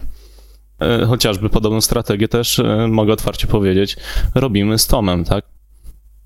Tom, który e, wydaje Tech House, teraz przeważnie na tym chce się skupić, na Tech House nie zrobi liczb, a te liczby są nadal od niego wymagane. I nie tylko od niego, jest masa innych artystów, którzy są tego świadomi, jest to myślę, że podstawa budowania profilu. Ale kto tych liczb wymaga? Ty jako menadżer? E, Wytwórnie. A, wytwórnie, wytwórnie. żeby potem właśnie pchać twoje utwory, czy inni artyści, którzy chcieliby z tobą potem kolabować. Znaczy z drugiej strony to bardziej artysta powinien od ciebie wymagać, że ty to tak ogarniesz jako menadżer. Myślę, Czy że tak to wygląda? No, Nie, to raczej działa na zasadzie współpracy, że my sobie ustalamy gameplan, e, co chcemy osiągnąć, jakie liczby chcemy osiągnąć, e, w co celujemy i potem ja do tego dążę, tak, ustawiając jego plan wydań tak, że przeplatamy. Przeplatamy wydanie bardziej klubowe, które jest gdzieś tam pod supporty. Niekoniecznie e, będzie to tak pchane na Spotify'u, chociaż zawsze się postaram, żeby trafiło to na te bardzo dobre klubowe playlisty na Spotify'u. Przeplatamy takie wydania z wydaniami bardziej komercyjnymi, które e, mają na celu zbudowanie Toma chociażby w radiu, czy podbicie jego liczb na Spotify, ponieważ ilość ludzi, ludzi słuchających bardziej komercyjne brzmienia no, jest znacznie większa No i tak. w ten sposób sobie podbijasz liczby. Ostatnio rozmawiałem z pewną osobą z naszej polskiej sceny, dość mocno stojącą, W którą ty ostatnim też podcaście? Nie, nie, nie, nie, nie, to, to że tak powiem, mm, po- off the, off the record. Też tę osobę znasz. I generalnie doszliśmy wspólnie do wniosku, że polska scena na przykład, e, takich osób, które są zajawione, które ogarniają temat, kupują bilety na festiwale, chodzą na, na, e, do klubów, są świadome, to jest jakieś 30 tysięcy. Dokładnie. Przykre. Już nawet chyba wiem, o kim mówisz. E, No. Z tego miejsca pozdrawiam. Em, Tak jak mówisz, świadomych słuchaczy jest niewielu, a jednak trzeba trafiać do mas. I myślę, że w tym momencie warto wspomnieć o Slaphouse, chociażby też wspominając o, o Skytechu, o Mateuszu, który bardzo umiejętnie ostatnio wydał. Kasper, królu złoty, bo ty mi ty zaczynasz, e, że tak powiem, wchodzić w kompetencje. Ale ja przepraszam, ale no aż mi się po prostu... Aczkolwiek, aczkolwiek, słuchaj, ja zdaję sobie sprawę z tego, e, że gdzieś tam chyba szliśmy w te same, e, w, to samo miejsce, bo też moje następne pytanie miało dotyczyć, slap, dotyczyć Slap House'u, Tak, więc tak. zabawna sprawa. Też mam małe doświadczenie dziennikarskie gdzieś tam w gimnazjum, kiedyś na tematy sportowe się O, rozpisywałem. widzisz. Znaczy, Tak, tak. mówi, mówiłeś, że gdzieś tam też, e, Tak. bo ty chyba nawet coś tam po angielsku pisałeś o Tak, sporcie. O, ogólnie, nie, Tak. ogólnie nie tylko pisałeś, bo też nie tylko muzyką się, tak już taka mała dygresja, żebyście mogli, taki e, moduł poznawczy, może tak. Moduł poznawczy. Moduł poznawczy, ponieważ Trzy minuty o mnie. trzy minuty o tobie. tak, tak z czapy to weszło. Ale dobra, to jest podcast noworoczny, tutaj możemy sobie na wiele pozwolić. Przynajmniej mam, tak, mam taką nadzieję, bo mm, ty ogarniałeś też dużo w kontekście sportu, nie tylko w kontekście muzyki, ale też głównie tutaj to się rozbijał taki management, jak rozumiem. Tak. E, Ja od początku chciałem być właśnie w managemencie, zawsze mnie pasjonował marketing, ale w sferach, czy właśnie wśród ludzi, którzy są pozytywnie zakręceni i Tak. poza muzyką jest to też e, w sporcie, tak? W sporcie znajdziesz wiele osób, które skupia się na pozytywnych jakichś wrażeniach, na jakichś emocjach. Mhm. E, Wiele rzeczy łączy muzykę ze sportem i właśnie zawsze chciałem podążać w tym kierunku, w tym kierunku się też kształciłem. I no nieskromnie mówiąc, też mam jakieś doświadczenie w tym menadżmencie sportowym, e, też bardziej w marketingu. Mm, I od przyszłego roku czeka mnie kilka nowych wyzwań w kilku ciekawych projektach. I też nie mogę się doczekać. A będzie to wszystko i tak równolegle prowadzone e, z muzyką. Mm, Nawiązując, że tak powiem, do tematu, w którym będziesz działać, będziesz to robić jedną ręką. Jedną ręką, tak. e, Tak. Zgadza się tutaj oczywiście. Jak Kubica! Jak Kubica. y, Tak, będę pracował y, w firmie marketingowej, y, która zajmuje się projektami z Formuły 1, tutaj Alfa Romeo dokładnie, i też zajmuje się marketingiem piłkarzy y, z pewnej agencji. Piłkarzy, którzy grają w takich klubach, chociaż tutaj nie chodzi o kluby muzyczne, tylko piłkarskie. E, He, he. he, he, w Barcelonie czy w Manchesterze i myślę, że w czołowych ligach i bardzo mi zależy na tym, żeby to doświadczenie, które tam zbiorę też jakoś zaaplikować do tej sfery muzycznej, tak jak to robiłem dotychczas. E, gdzieś to wszystko, co się nauczyłem gdzieś indziej, e, aplikowałem do tej branży muzycznej. Trochę inna perspektywa, trochę inna wizja, trochę inne spojrzenie zawsze Ale pomoże. management to management. Dokładnie. E, Są pewne e, fundamenty, których no, nie można uniknąć i dzięki temu to doświadczenie wcześniej zebrane gdzieś tam mi na co dzień pomaga. I skoro jesteśmy przy ym, byciu menadżerem, to może odłóżmy na chwilkę ten nieszczęsny Clubhouse. Ja czuję, że to będzie taka wisienka na torcie tego tak- podcastu, że już po prostu Tak. na sam koniec. Na już- sam koniec, już tak, Clubhouse. tak, po prostu. Dlaczego Clubhouse jest? No, tak. Albo i nie. To zależy od perspektywy. Ale em, ponieważ no, tutaj mówię, że działasz w sporcie, ale też em, masz paru producentów pod sobą i może, może jakby to wyjaśnić tak po prostu ludziom, którzy nie są aż tak bardzo zaznajomieni, na czym polega praca menadżera, producenta, DJ-a. Mm, Zacząłbym od tego, czym ja na dobrą sprawę się zajmuję tak na co dzień.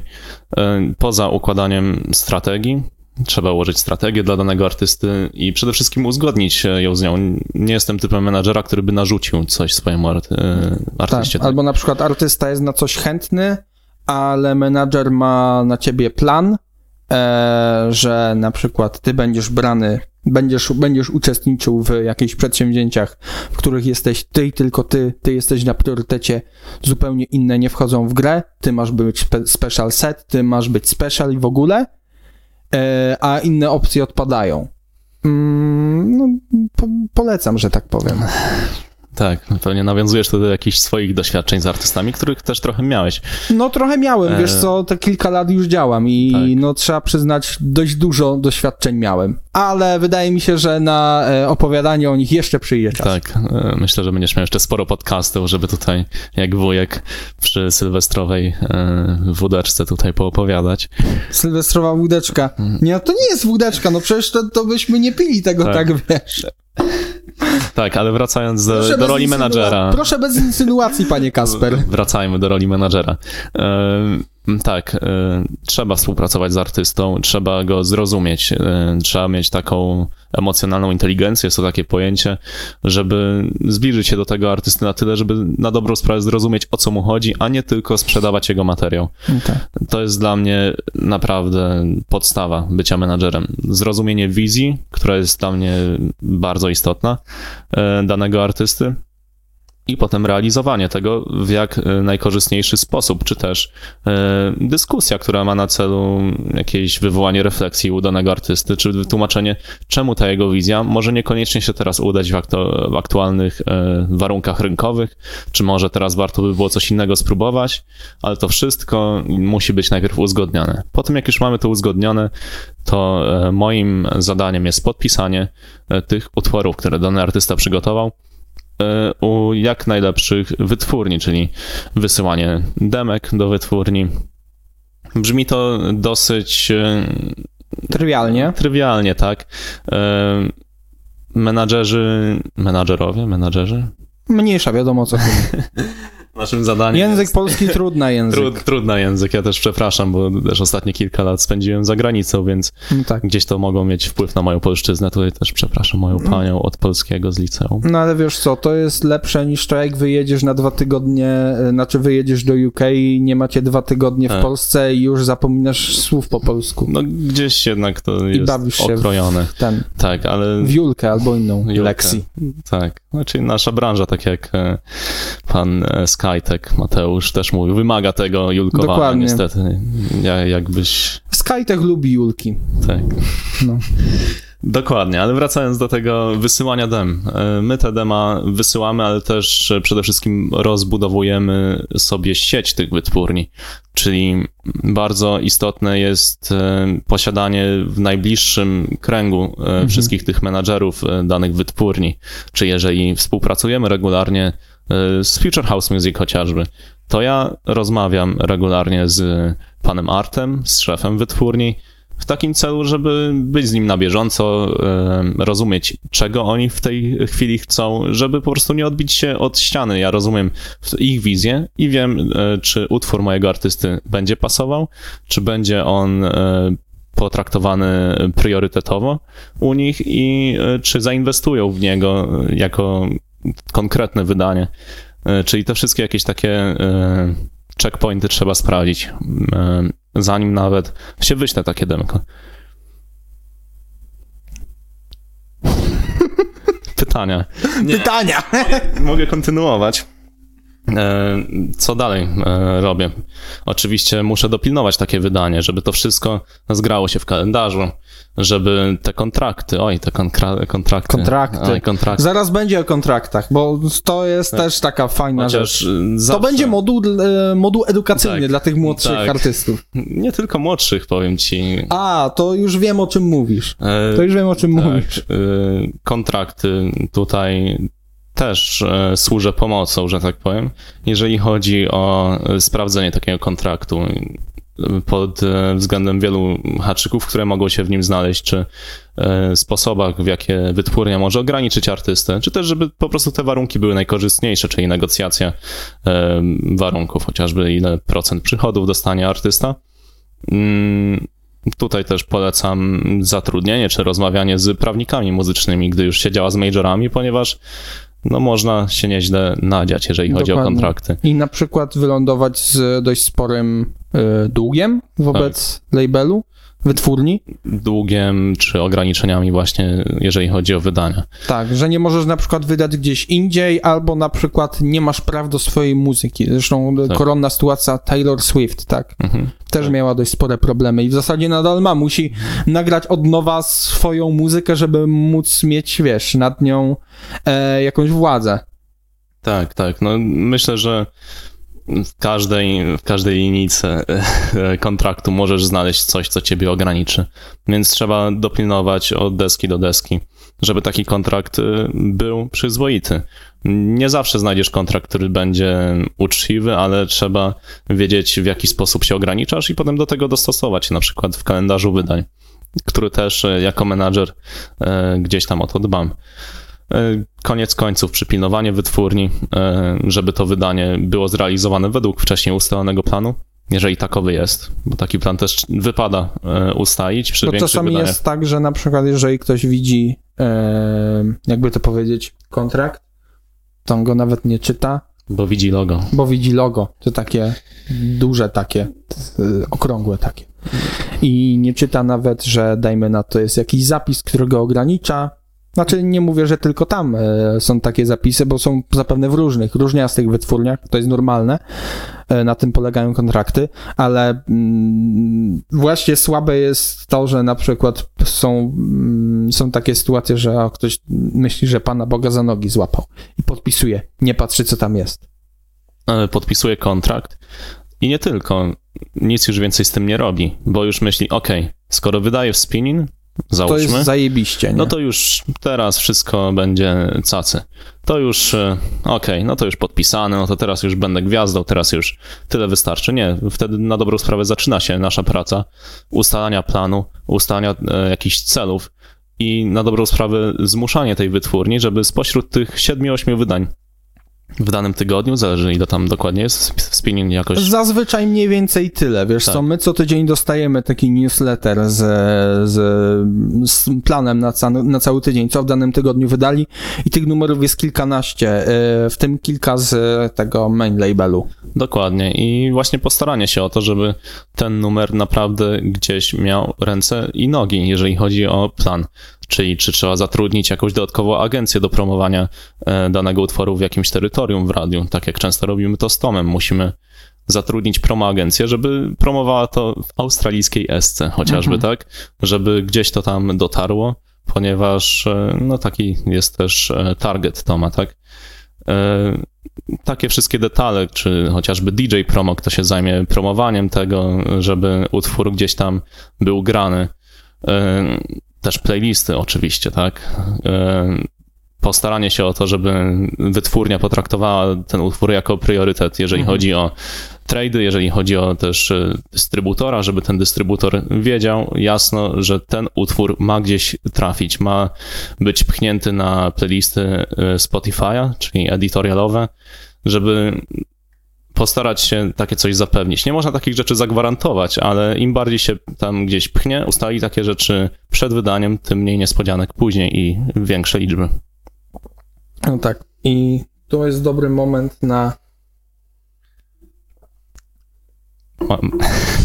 Ja już wiem. Ja już wiem. Macie tą kolkę jeszcze? Gdybym miał włączoną monetyzację, to bym w tym miejscu dał reklamę. A ja uznam, że mam wyłączone w monetyzację. Macie tą kolkę jeszcze? E, tak, więc wracamy po krótkiej przerwie technicznej. Chociaż Dokładnie. to ty powinieneś się obwieścić, bo to tak nie wypada, żeby gość tak mówił. Kolka. Kolka.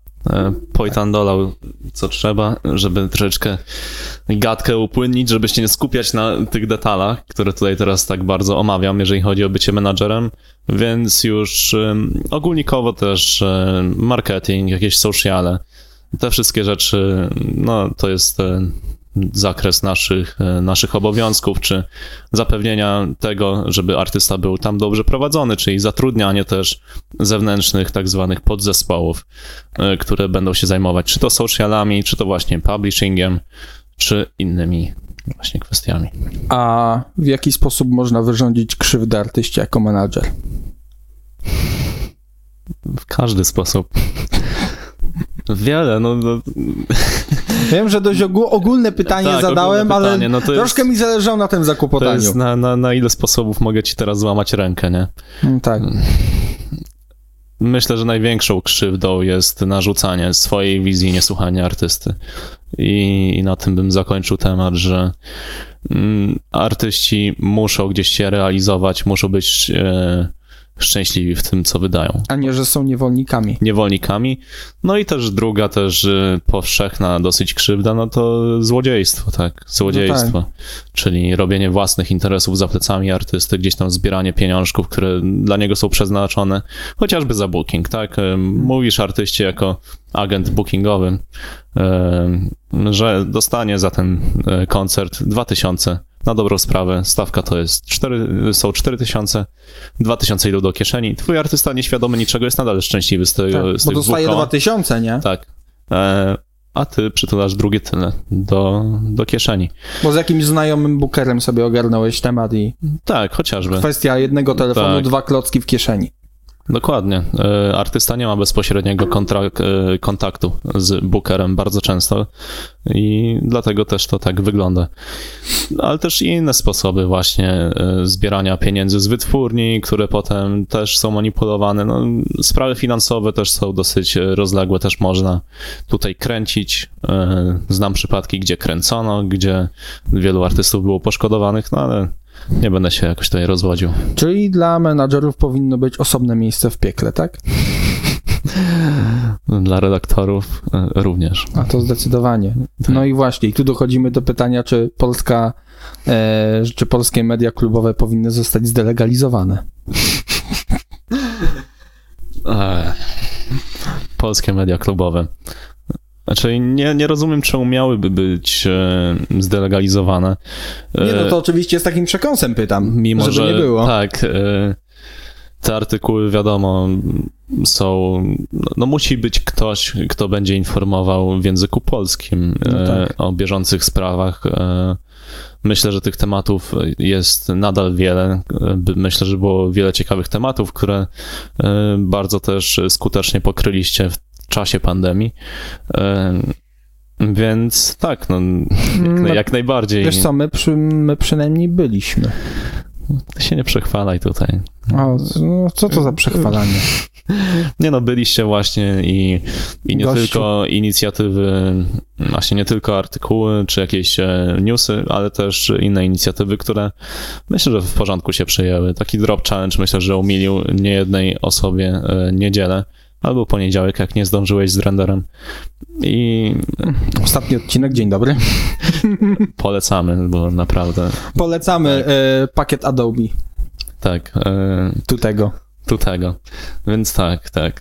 Myślę, że polskie media klubowe powinny istnieć i powinno ich być więcej nawet. Chociażby jakaś taka konkurencja dla was rzeczywista, Tak. która by gdzieś was jeszcze docisnęła, gdzieś by jeszcze was zmusiła do tego, żebyście wchodzili na wyższe poziomy, tak? Mm, I ja tutaj, i to może być dziwne, ja się akurat z tobą zgodzę, ponieważ e, teraz to ciężko mówić o konkurencji. Wiem, że to może brzmieć troszeczkę e, przechwałczo, może tak to określę, że Myślę, że nie, no myślę, że to można nawet obiektywnie na to spojrzeć, tak. E, Tomek, e, który robił bardzo, bardzo dużo, jeżeli chodzi o Essential, gdzieś to też wcześniej zaobserwowałem, zanim gdzieś tą polską scenę poznałem na dobrą sprawę. Mm, Tak jak teraz e, mówiliśmy, no, został youtuberem, tak? no, ja też jestem youtuberem. Dokładnie, ale raczej, że skupi, Essential skupi się teraz już na Tak. e, Że Essential Tak. pójdzie na bok i zostanie e, kanał na YouTubie. Dokładnie, no i to też jest jakieś podążanie za jakimiś trendami. Tutaj oczywiście no, wszystkiego dobrego, bo moim zdaniem jakiekolwiek propagowanie e, muzyki elektronicznej, dopóki no, nie jest ono bezczelne i tandetne, e, jest dobre, tak, więc... To na pewno. Rzeczywiście tej konkurencji wam aktualnie brakuje. Myślę, że gdzieś z punktu widzenia strategicznego przydałaby wam się konkurencja i bardzo dobrze się zgadzasz. Tak, aczkolwiek nie ukrywam, e, nawet przy tej konkurencji wolałbym jednak ją wygrywać. Oczywiście, no, no, ale żeby ją wygrać, to będziecie musieli się napracować, jeżeli taka konkurencja kiedykolwiek No tak. powstanie. Ale wiesz, co będzie najsłabsze, jeżeli powstanie konkurencja, ale taka, która będzie miała potężny kapitał i my nie będziemy mogli nawet pierdnąć wtedy. Bo owszem, Tak. będziemy mieli pasję zajawkę, ale e, przychodzi z drugiej strony kapitał, kontakty i, I, was wtedy... wykupią i zostaniesz bogaty. No, ja, słuchaj, jakby nas wykupili, to by jeszcze było pół biedy. Tak, no wiadomo, no to jest tak jak... e, Znaczy, no pół biedy, no wtedy to zależne oczywiście od umowy. Za chwilę do umów przejdziemy. To była sytuacja... jak przy stawianie biedronki przy lokalnym spożywczaku. Nie? No tak. Ale tego wam nie życzę, bo fajne macie te produkty w tym warzywniaku, nie? Hmm. To, niezły, to niezły warzywniak. Przepraszam za Nie analogię. no, nie no, nie walę selerem, więc Tak, to... tak. No, w każdym razie, skoro mówiliśmy o umowach, to e, ja tak zastanawiając się przed naszą rozmową, tak doszedłem do takiego wniosku, że młodzi producenci nie powinni podpisywać umów z majorsami. E, w sensie tacy e, młodzi i wzięci, że tak powiem, z ulicy. Nie wiem, czy się z tym zgodzisz, ale przynajmniej według mnie jest to... Ale to Jeżeli, też, jeżeli nie mają menadżera, który był wcześniej w stałym mm, kontakcie z taką wytwórnią, czy nie mają Mhm. jakiejś bliskiej po prostu osoby w tej wytwórni, która im wytłumaczy, że słuchajcie, będziemy w was inwestować, chcemy was zbudować, taki jest plan. Jeżeli nie ma takiego planu, no to nie, nie podpisywałbym takiej umowy. A umowy 360? Ehm, Też zależy od przypadku. No, Umowę 360 Właśnie, na czym to w ogóle tak, polega, wyjaśnijmy. e, Umowa 360 polega na tym, że dana wytwórnia, czy właśnie już firma, ponieważ nie jest to tylko wytwórnia, e, dla przykładu Spinning, e, Spinning ma swoją firmę publishingową, swoją firmę menadżerską i swoją firmę bookingową, tam pod szyldem chyba Music All Stars, tak? Tak. E, I oni robią dealer 360, oni są właśnie z tego znani, że inwestują sporo, po pierwsze, w artystów, budują ich. E, Na przykład Mike Williams był jednym z takich e, przypadków, Martin Garrix. Martin Garrix, tak, swego czasu, którzy w takie umowy wchodzili i e, te umowy są ciężkie, jeżeli chodzi o wydostanie się z nich, ponieważ koniec końców twoim menadżerem są oni, twoją wytwórnią są oni, twoim publisherem są oni, twoim agentem są oni i nie masz na dobrą sprawę nikogo, kto by z- ciebie z tego wyciągnął też. Mm, Warunki są dosyć restrykcyjne. e, Nie od dziś wiadomo, że wydostanie się właśnie z takich e, układów jest ciężkie. No, ma to swoje wady, ma to swoje zalety. E, Osobiście nie podpisywałbym, też ze względu na to, jak moi artyści do tego podchodzą, że nie mają takiego celu, że nie widzą siebie e, w takich właśnie restrykcjach. Jako niewolnika jednej wytwórni? Tak, e, która też może ograniczać twoją kreatywność, ponieważ z góry narzuci ci jakiś plan, jakieś brzmienie, ponieważ narzuci to jako management, narzuci to jako wytwórnia. Albo narzuci klipy z półnagimi paniami. Musi być to mimo wszystko chyba zaakceptowane przez artystę, no ale... Ale jeżeli nie ma zbyt dużego wyboru, ponieważ e, tak naprawdę, no właśnie, 360. Znaczy, no trochę mnie zaskoczyłeś z tymi klipami.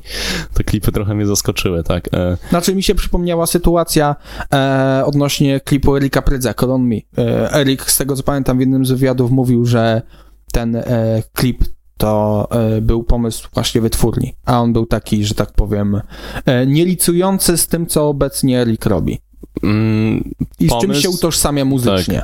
Pomysł może być, tak. Pomysł może być wytwórni, ale zazwyczaj w przeciętnym kontrakcie jest e, mowa o tym, że takie rzeczy jak e, artwork, takie rzeczy jak teledysk, wszystko musi być e, zaakceptowane, zaaprobowane przez artystę i jego management. Z drugiej strony, jeżeli masz wiele do stracenia jako młody artysta, to na więcej jesteś w stanie się zgodzić. Dokładnie, tak. Niekoniecznie wiesz. Nie, w kontrakcie nie musi być takiej klauzuli, tak? Czyli e, podpisując kontrakt też musisz zadbać właśnie o takie szczegóły, które na początku wydają się e, nieistotne, tam wytwórnia sobie wybierze teledysk, a potem nagle wyskoczą ci właśnie z nagimi paniami i masz takie, ej, no, nie chciałem, ale nie Tak. masz do tego prawa. e, Więc e, tak, no, to jest proces, to jest ciąg przyczynowo-skutkowy. Ale wracając do tych umów 360, w międzyczasie nasunęła mi się pewna analogia. Mhm. Umowy 360 są jak e, małżeństwa. Przyjmujesz te dobre strony, ale też te złe. A z rozwodem nie jest łatwo. Dokładnie. I nie każde małżeństwo musi się udać, ale też każde małżeństwo ma wielkie szanse na. Może źle to brzmi na powodzenie. No nie, no nie na powodzenie, ale ogólnie właśnie, że. Na sukces. na sukces, no na, na piękną miłość, szansa, tak? szansa, szansa. Szansa na sukces. Na, na piękną miłość, tak. E, myślę, że coś, z czego każdy będzie zadowolony. Tak? Czy u Mike'a Williamsa, czy u Martina Garrixa się to chyba niezbyt udało. Patologiczna relacja, koniec końców, Tak. gdzie e, Rafatus. Tak, gdzie jedna strona drugą ganiała z wałkiem, tak, Tak. po domu i no, Albo jak wyrzucała sądach, rzeczy, nie? tak, wyrzucała rzeczy przez okno e, z z piętra 11 chociażby. No powiem ci, że Na którym się znajdujemy. zresztą. którym się znajdujemy, dokładnie. dokładnie, 11 piętro e, jednego O- z Olimp, bloków. Olimp Pojtanowy. Olimp, Olimp Pojtanowy. No, Ja mam przecież na, na drzwiach Pojtany. Nie wiem, czy zauważyłeś. Ale z, od drugiej strony, jak wchodziłeś. No. E, Ale miałem tak, uchylone, jak wchodziłeś, więc mogłeś nie zauważyć. Możliwe. Chociaż teraz jak tak już patrzę, no to ta, ta ściana memów tak trochę przykuła moją Tak. uwagę. Tak wcześniej nie zwracałem uwagi. Co zwróciło twoją uwagę najbardziej? Myślę, że chyba jednak ten screenshot z Tindera, nie wiem, A, to jest fake, czy to jest prawdziwy? to jest prawdziwy. Ile tam miałeś? 22 lata. Miałem 22 lata wtedy. W moim wieku byłeś. O, widzisz. Ja, wych, wiesz co, ja, w, tak jak wychodzi dzisiaj e, ten podcast, za 3 dni kończę 24, więc Tak. miej przekładnie.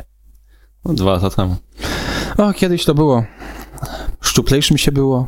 Wszystko było inaczej. Kiedyś to było, tak. Kiedyś to było. Dwa lata temu to ja dopiero zacząłem się angażować e, w management. W ogóle to też myślę, że warto wspomnieć, że wiele osób może mnie nie kojarzyć zwyczajnie dlatego, że jestem krótko e, w tym managemencie. Bardziej obracam się gdzieś e, wśród międzynarodowych wytwórni, gdzieś tam e, kieruję swoje działania, a na tej polskiej scenie, no to skoro już tutaj jestem, skoro już mam sentyment do, do tego kraju, do tej sceny tutaj, zawsze chcę jakoś pomóc.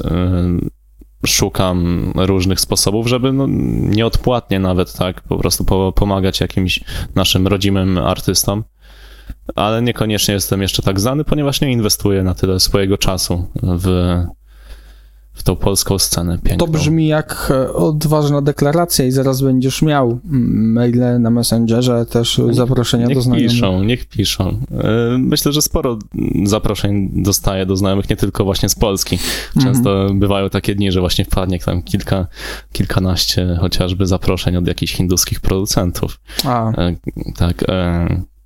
Ale nie, dopóki, dopóki ktoś naprawdę w kulturalny sposób przedstawi jakiś e, Pomysł na siebie. Tak, jakiś pomysł na siebie, czy co konkretnie chciałby wiedzieć ode mnie.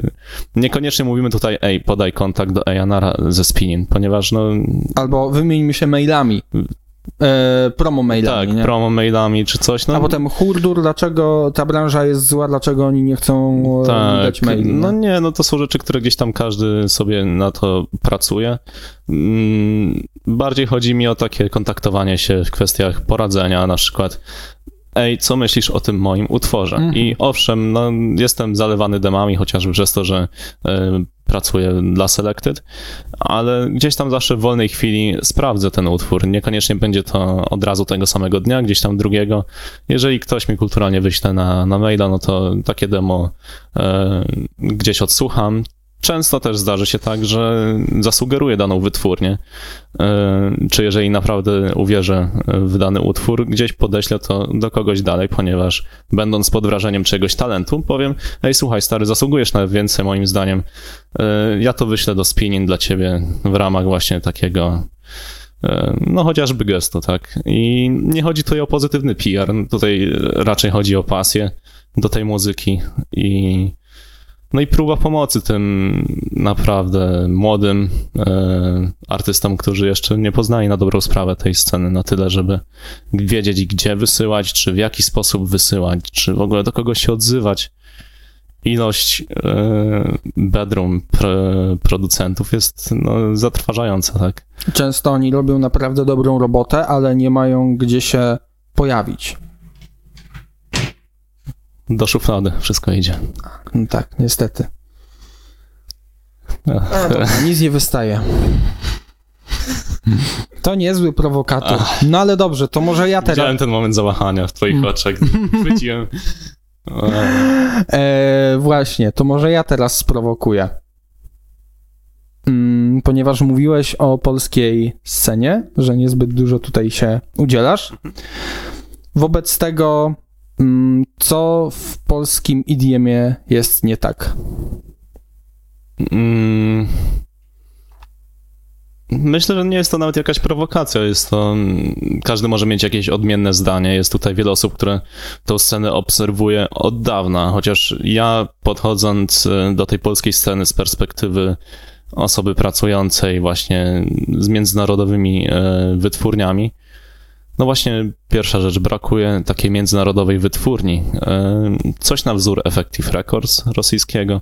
E, Kogoś, kto by Brakuje czegoś międzynarodowego made in Poland, tak? Made in Poland, tak. Ma, mamy tutaj ekipę wujaszka, która y, gdzieś tam się stara, moim zdaniem też bardzo fajnie. Każda inicjatywa moim zdaniem jest Ale naprawdę to dobra. wciąż nie jest e, międzynarodowa rzecz. Tak, nie, nie ma tutaj ani playlist, które by zapy- przyciągnęły zagranicznych utworów. Jedyne właśnie, co taka wytwórnia może zaoferować zagranicznemu artyście? Niewiele. Promocje wśród polskich fanów. A jaka jest grupa fanów, sam powiedziałeś. I też No tak. niekoniecznie do nich wszyscy dotrą.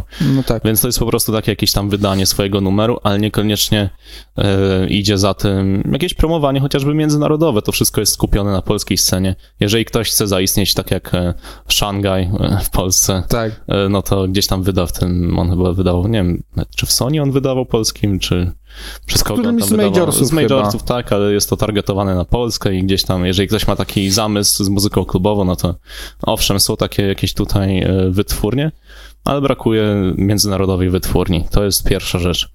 Mm, Druga rzecz, którą zaobserwowałem, mm, wśród e, sporej ilości producentów, e, i nie jest to żaden zarzut kierowany w ich stronę, tylko bardziej taka sugestia, że brakuje e, dokładnej wizji tego, co chcą robić, jakiegoś większego planowania. E, Mam na myśli to, że zamiast e, wypuszczać utwory jeden za drugim bez jakiejś właśnie większej perspektywy, Niech pomyślą nad strategią, tak? nad strategią, tak. Myślę, że to naprawdę by pomogło wielu producentom. Myślę, że wielu producentów, którzy gdzieś tam się wybijają, czy mają właśnie menadżera, który o takie rzeczy dba e, umiejętnie, wybija się potem, tak. E, Są tutaj inni artyści, którzy naprawdę szapoba za to, co potrafią i gdzie tam gdzieś się e, wybijają, chociażby Artur, tak. Ja na przykład bardzo podziwiam Artura i e, chodzi tutaj o tę jego produkcję. No to jest polska topka tak naprawdę. Topka, tak. e, Jeżeli chodzi o techniczne rzeczy, Szczególnie, że gość rozwija się tak naprawdę od lat. E, On zaczynał jako młodzik, wiesz co, on jest chyba rok starszy ode mnie i zobacz, dosłownie. jak ciężko, jak ciężko mu jest się tak, przebić. i dopiero w ubiegłym roku, tak. dopiero w 2020 roku wszedł do Stamped Records. I to e, też e, po dosyć ciekawej sytuacji, tak? Kto No wie, tak. czy wcześniej by tam. Nie, Po- nie wiem dokładnie, jak tam. Pozdro Set poszło. Hills. Po, pozdro Set Hills i dziękujemy. Ale nie wiem, czy to za sprawą Seta, nie będę się Znaczy właśnie później wypowiadał. Garrix grał e, ten remix Sicko Mode. E, Tak, mi bardziej chodzi o to, co poszło e, za kulisami, tak? Bo e, niewątpliwie muzyka Artura zasługuje na to, żeby być w takich wytwórniach. Zdecydowanie. E, I nie wiem dokładnie, kto pociągał za sznurki za kulisami, kto to fajnie poprowadził. Życzę oczywiście najlepiej, ale zmierzam do tego, że w Polsce e, producenci e, też powinni rozwijać się bardzo, raczej o wiele więcej technicznie.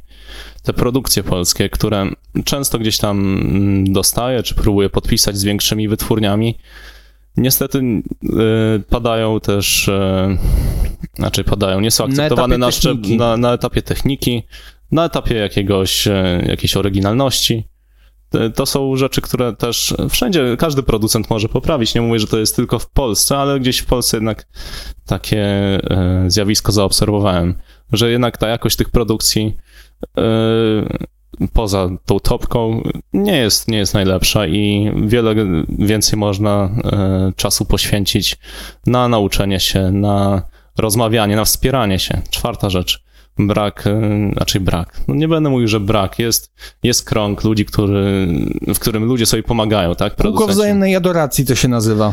Nie chcę mówić, że wzajemnej adoracji, bo, ponieważ e, jednak są to no mili ludzie, którzy też gdzieś tam się wspierają, ale wychodzenie do zagranicznych producentów, to jak ja widzę, e, obserwuję te community zagraniczne, gdzie artyści z Kanady łączą się z artystami z Indii, ci e, potem łączą się z jakimiś Szwedami chociażby, e, potem ta produkcja idzie gdzieś tam dalej, krąży po świecie i oni uczą się od siebie nawzajem. Oni wysyłają sobie numery na feedback i nie wiem, czy w Polsce byłoby to możliwe, bo w Polsce wysyłając do kogoś pomysł, boisz się po pierwsze, czy ktoś ci tego pomysłu nie ukradnie. Tak. Ponieważ niestety no, takie Mam z tyłu głowy taką sytuację. Tak. Y, czy ktoś ci nie ukradnie, czy ktoś w ogóle ci odpisze. A za Czy na granicą. przykład, wiesz, czy na przykład nie będzie takiej sytuacji, że w ogóle cię zupełnie oleje albo pociśnie, bo ty jesteś od tego, a tego nie lubimy? Tak. Dokładnie. I, I właśnie jakieś takie po, podziały, że ej, ty się trzymasz z tym, no to nie, to ja już z tobą nie mogę gadać. Myślę, Nie że... no, co my jesteśmy w podstawówce? Dokładnie. No dokładnie. naprawdę, no. To, jest to, to jest jedna z rzeczy, która mnie najbardziej oburza. I wiem, że to może, mm, że to może nie każdemu się spodobać. Przepraszam, że, taki, że tak wchodzę ci w słowo, że taki rant, ale to jest, to jest naprawdę coś takiego, co mnie, za przeproszeniem, wkurwia w polskiej scenie, że mm, naprawdę są te, są te, są, są te podziały i zależy od tego, od kogo jesteś, e, tak przedstawiać się twój, powiedzmy, krąg mm, możliwości, które możesz, e, które możesz Tak. zrealizować. Owszem, w pewnych kwestiach można się nie zgadzać. Można, nie wiem, chodzić do sądu z jakichś tam powodów, że mm, ktoś komuś tam zrobił krzywdę. Takie rzeczy się zdarzają na całym świecie. Jednakże naprawdę no, mam nadzieję, że to przy- dzięki tej młodej fali się będzie zmieniać, że gdzieś tam to będzie ta otwartość, takie podejście takie, jakie jest w reszcie świata, chociaż za chwilę do, do tego dojdziemy, czy tak jest na pewno. Ale naprawdę mm, myślenie takiej mm, takie powiedzmy, jakby to powiedzieć, staropolskie jest naprawdę paskudne w mojej opinii i naprawdę chciałbym, żeby to się w końcu zmieniało, bo jeżeli to się nie zmieni, to cały czas gdzieś tam będziemy z tyłu i znów będziemy się musieli jarać tym, że nie wiem, że ktoś kogoś zasaportował z zagranicy, o Jezus Maria, ktoś wydał w jakimś labelu. Naprawdę, my za granicą mamy niewielu Polaków, e, którzy by sobie jakoś e, dawali radę, a szkoda, a tak naprawdę problem w tym wszystkim tkwi w tym, że już tutaj w podstawach sobie, e, sobie że tak powiem, e, szkodzimy. Tak, mamy I tak, Chciałbym, żeby to się zmieniło. tak, no, piękny postulat, piękny monolog, niczym u Adasia Mickiewicza, ale Przepraszam, takie rzeczy mnie irytują.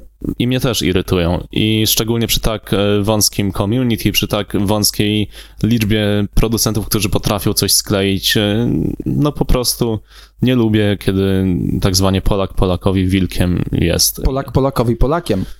Polakiem. E, I dokładnie mamy bardzo wąskie community. U nas e, w Polsce możemy świętować e, w community, jak ktoś wyda w spinning, czy takie coś No. jest świętowane w Niemczech, w Holandii, To jest w normalka Hiszpanii. tam. To jest standard. Gdzieś tam ludzie to wydają. No I no, trzeba oczywiście cieszyć się z takich sukcesów. Dokładnie, to bez dwóch zdań. Niezależnie od tego, czy mi się utwór podoba, czy nie, zawsze się uśmiechnę, jeżeli Polak e, wyda spin. Wiem, że gdzieś tam jednak ci polscy artyści idą do przodu. A szczególnie, jeżeli ktoś jest mniej znany Tak, i gdzieś wyjdzie, to już w ogóle jest sztos. dokładnie.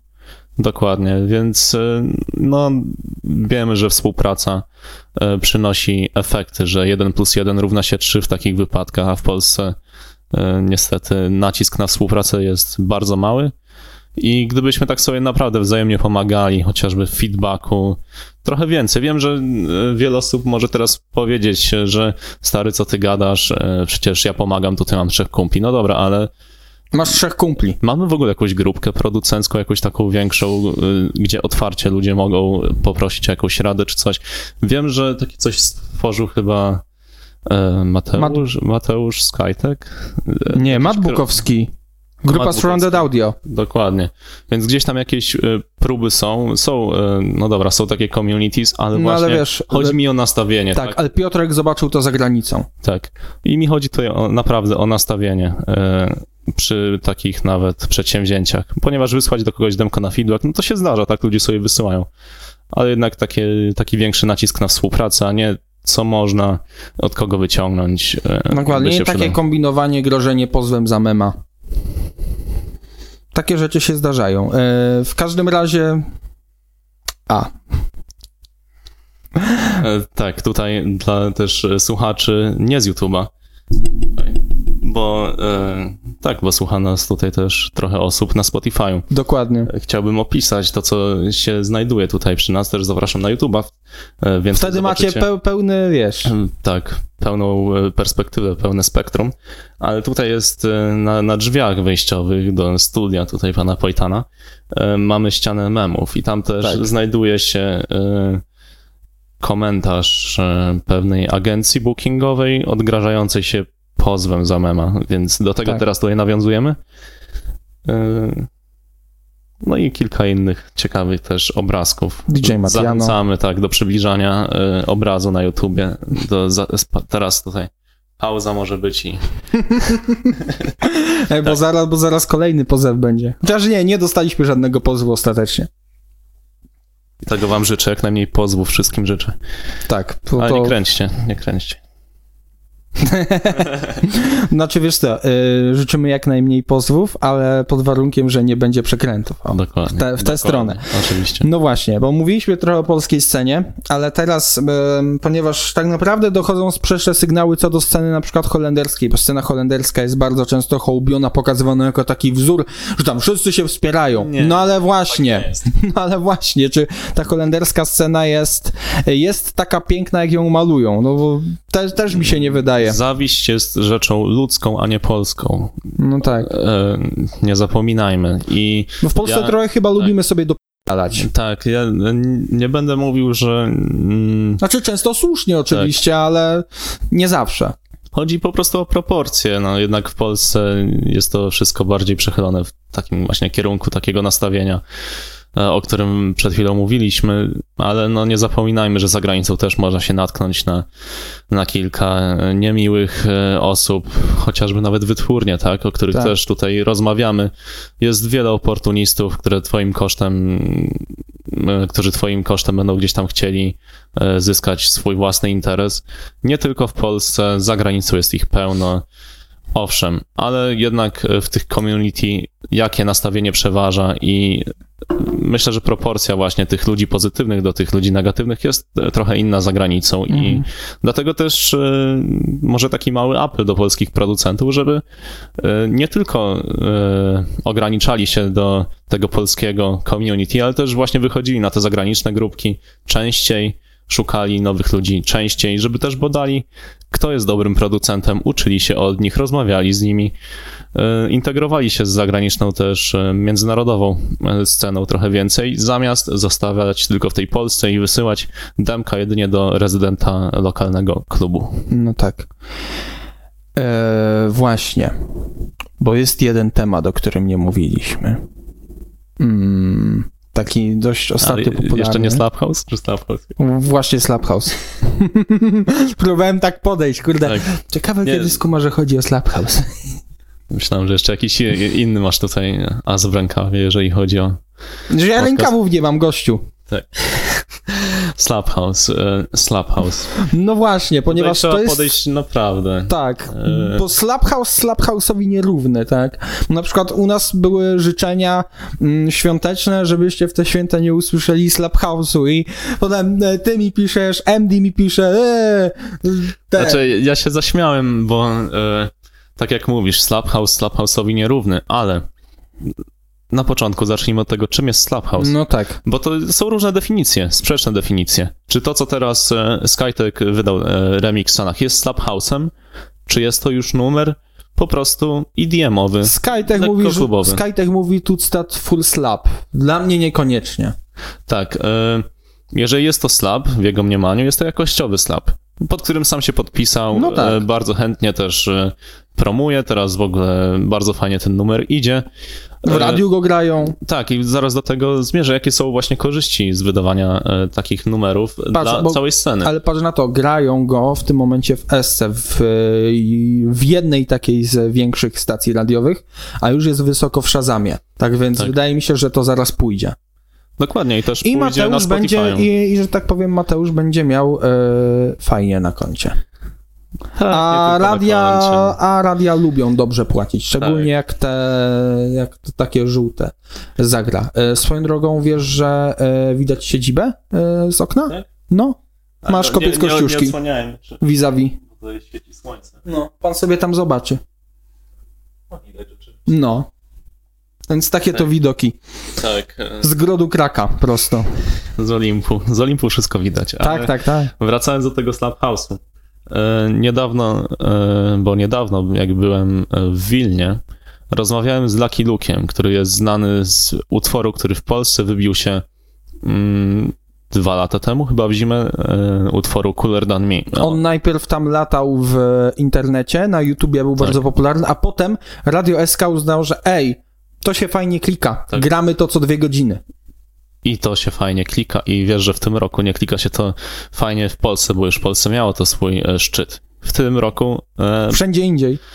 we Francji chociażby. A, we Fran- Francji, Niemcy, e, to poszło tam najbardziej, ale szczególnie we Francji.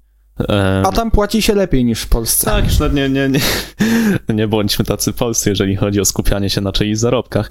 No tak. Aczkolwiek wydaje mi się, że rozmawianie o pieniądzach Nie, to, to jest normalna rzecz. Tak jak, tak. tak jak rozmawianie o seksie na przykład. To są rzeczy ludzkie. Ludzkie, tak. E, Wszystko, co ludzkie, nie, Nie jest, jest mi, nam- nie jest mi obce. Dokładnie. E, I właśnie rozmawiałem e, z Lucky Luczkiem, Lukasem, którego też bym pozdrowił. Gdyby rozumiał. Gdyby rozumiał. Chociaż e, wyślę mu timestampa i, i przetłumaczę pewnie. Mhm. Nie, nie, z Lukasem też właśnie e, w bardzo takich przyjacielskich relacjach jesteśmy i rozmawialiśmy o Snap House'ie.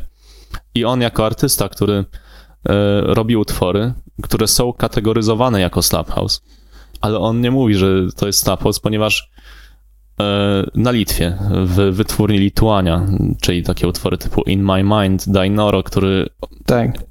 Nie jest lubiany nawet przez samych artystów tam. Oni tego utworu jakoś nie lubią. Tak samo jak Luke nie lubi e, bardzo tego Cooler Than Me. Mu się to przyjadło, on wie, że mógłby to zrobić lepiej i tak dalej. Martin Garrix też nie lubił Animals. Tak, e, Tak, to jest z zjawisko. wielkimi hitami. Tak, e, one się przejadają, ale właśnie Lukas mówi, że dla niego określanie jego muzyki slap house'em jest obraźliwe, bo e, ten house wydawany właśnie na Litwie, w tych litewskich wytwórniach, nie, nie każdy, ale właśnie tych ambitniejszych e, twórców, takich jak e, Lucky Luke, jak Gaulin, e, czy właśnie takich numerów jak Skytek teraz wypuścił ten remix, czy to, co staramy się robić jako Sius Plow, ma być ambitniejsze niż to brzmienie slap-house'owe artystów takich jak Wiza, jak Lizot, coś, co często słyszymy właśnie na stacjach radiowych. Wizę Gia Coca lubi to. Tak, Gia Coca, pozdrawiamy. Tak. Znaczy to akurat zrozumie po polsku, więc... Tak. Ale czy tutaj trafi, to już swoją drogą.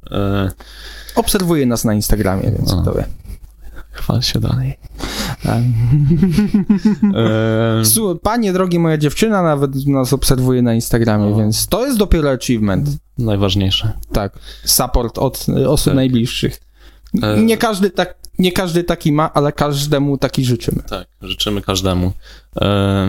Więc ten Slap House e, feralny. W tym roku wybiło się na tym sporo mm, artystów, a raczej dzięki temu Slap House'owi e, artyści podbili swoje liczby, czy zrobili jakieś e, złote płyty, platyny nawet, e, tam się niektóre pokryły. Siema Don Diablo, siema Afrojack, siema Marshmallow. Um, tej... Imanbek pozdrawia. Tak, Imanbek. W ogóle fenomen Imanbeka, Imanbeka zaraz szybko omówię, ponieważ myślę, że to też jest jeden z moich argumentów. My już chyba o tym rozmawialiśmy. Tak, ale nie rozmawialiśmy o tym, dlaczego sądzę, że Imanbek jest korzystnym zjawiskiem dla e, sceny EDM-owej. No to teraz niektórzy cię zjedzą, że e, jak to Imanbek, Slap tak. House to ma być dobre, jakim cudem? Gościu, mam, mam teraz urwałeś? potężne déjà vu właśnie. E, nie wiem czemu, ale e, tak. Iman Beck. E, zanim ten Iman Beck, no to spójrzmy na Kashmira, który tak. wydał cover Kids. No tak. Który zrobił naprawdę potężne liczby. Nie wiem, e, chyba złota płyta tam była na, na samym starcie. E, i nawet tak ambitny artysta jak Kashmir zdecydował się zrobić coś na wzór Slap House'u, coś trochę innego. E, muzyka w tym kierunku ogólnie e, zmierza aktualnie, ponieważ musimy, e, czy artyści muszą, czy, czy nie muszą, ale jeżeli chcą robić dalej większe liczby i się utrzymywać w momencie, kiedy nie ma koncertów, muszą pójść w komercję. Czym jest teraz komercja? Ano popularne jest brzmienie takie bardziej radiowe na wzór Slap House'u ale nie nazywałbym wszystkiego slap house'em, co jest radiowe. Bym powiedział bardziej skomercjalizowane, czy y, może future house nawet, bo do jakiegoś czasu te utwory Lucky e, Luka z Lituanii były też kategoryzowane jako future house, zanim w ogóle slap house powstał. Był to okrojony future house, mroczniejszy. E, bardziej minimalistyczny. Bardziej minimalistyczny. Niekoniecznie tak ambitny, jeżeli chodzi o te jakieś future house'owe produkcje, które poszły potem w kierunku Mike'a Williamsa, Brooksa i tak dalej, ale to właśnie... Oni akurat bardziej w future bounce poszli. Tak, Ogólnie kwestia y, tak, nazewnictwa gatunków to jest, to jest ciężka sprawa. Tak i Lucky Luke wzorował się na tych wczesno, teraz można powiedzieć oldschoolowym Future House'ie. Oliver Heldens, te sprawy. Tak, e, dla niego w tym roku w ogóle była e, collab zrobił mhm. Lucky Luke z Tomem Budinem moim. I on tak mówił, że od lat chciał zrobić numer z Tomem, ponieważ Tom był jednym z takich pionierów, można powiedzieć, tego takiego brzmienia Future House'owego w 2013, 14 i zawsze był inspiracją dla takiego Lucky Luke'a, który w tej chwili ma 10 dziesięciokrotne liczby, czy nawet większe na Spotify. Można, no, można, tak. No, jak najbardziej jeszcze jak. I y, dlaczego Slaphouse jest teraz dobrym zjawiskiem? Bo no tutaj na pewno wiele osób się nie zgodzi. Też rozumiem czemu. Jeżeli komuś naprawdę zależy na jakości w DM-ie i tak dalej, też można y, troszeczkę y, przekroczyć pewną granicę przyzwoitości, jeżeli chodzi o wydawanie komercyjnych numerów. Ale Mm, jeżeli taki Tużamo wydaje w tej chwili utwór e, slapowy, który zresztą gdzieś tam chyba dobrze poszedł. On dość wysoko w polskim airplayu jest. Dokładnie. Załóżmy na samym Spotify'u. Przykładowo. Ja nawet teraz sprawdzę, wiesz co. Tak. Taki utwór robi e, duże liczby. I potem są algorytmiczne playlisty, e, które podsuwają podobną muzykę.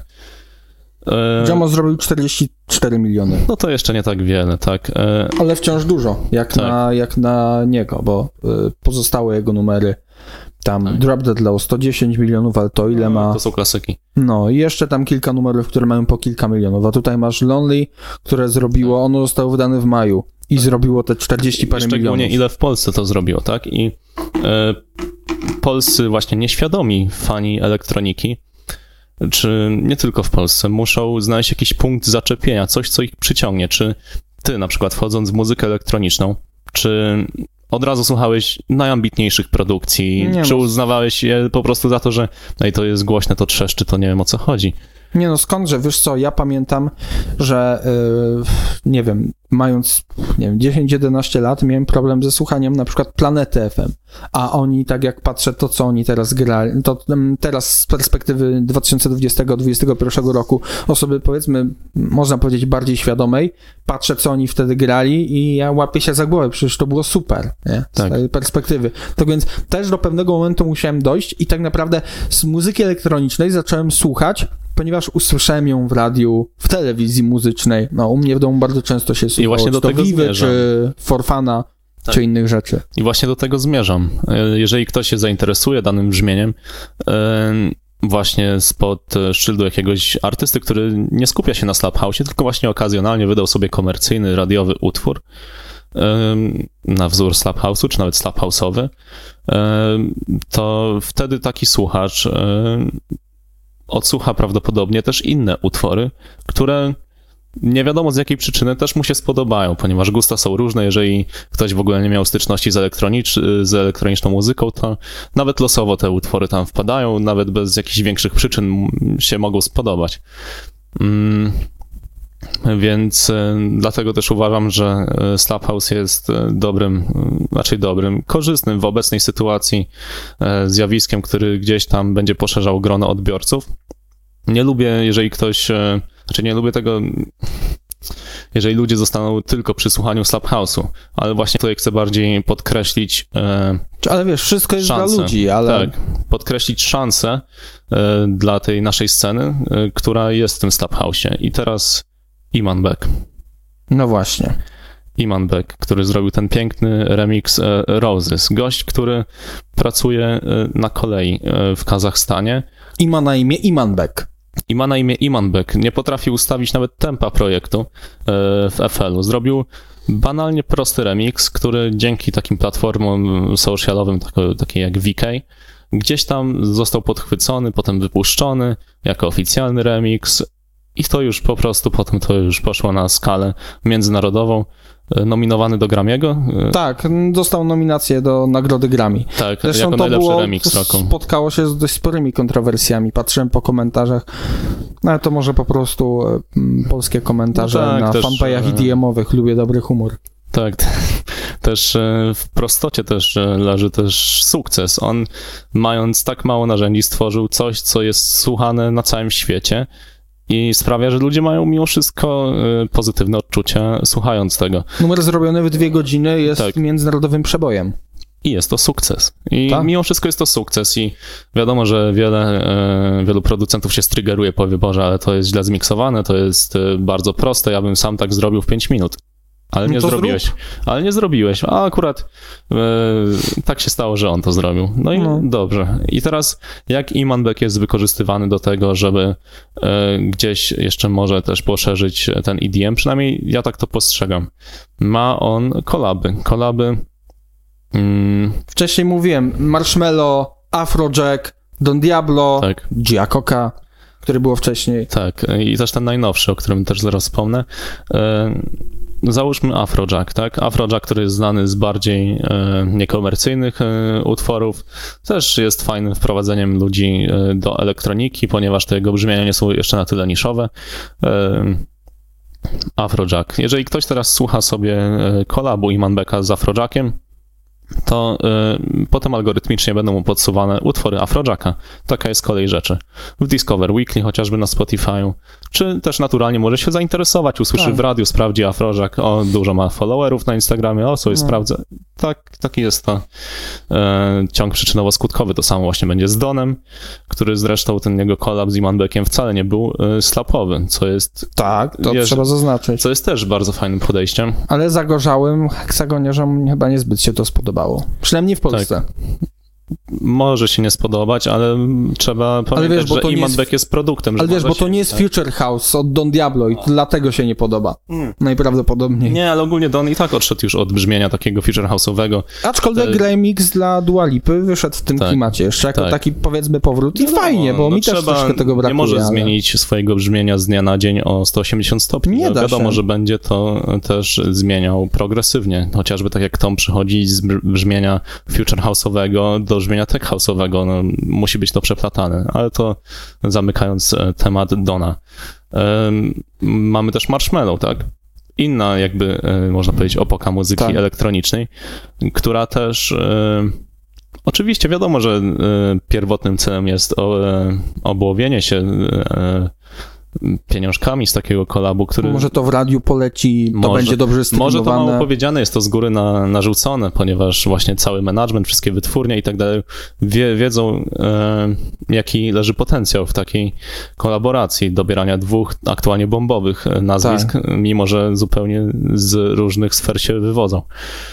Em, I właśnie dlatego jest to wszystko korzystne, ponieważ potem ludzie odkrywają elektronikę trochę inną. Jest na to szansa. Ba, jest to bardzo duża, darmowa reklama kosztem jednego utworu No tak. e, całej elektroniki. I to jest, e, znaczy ja tak na to patrzę.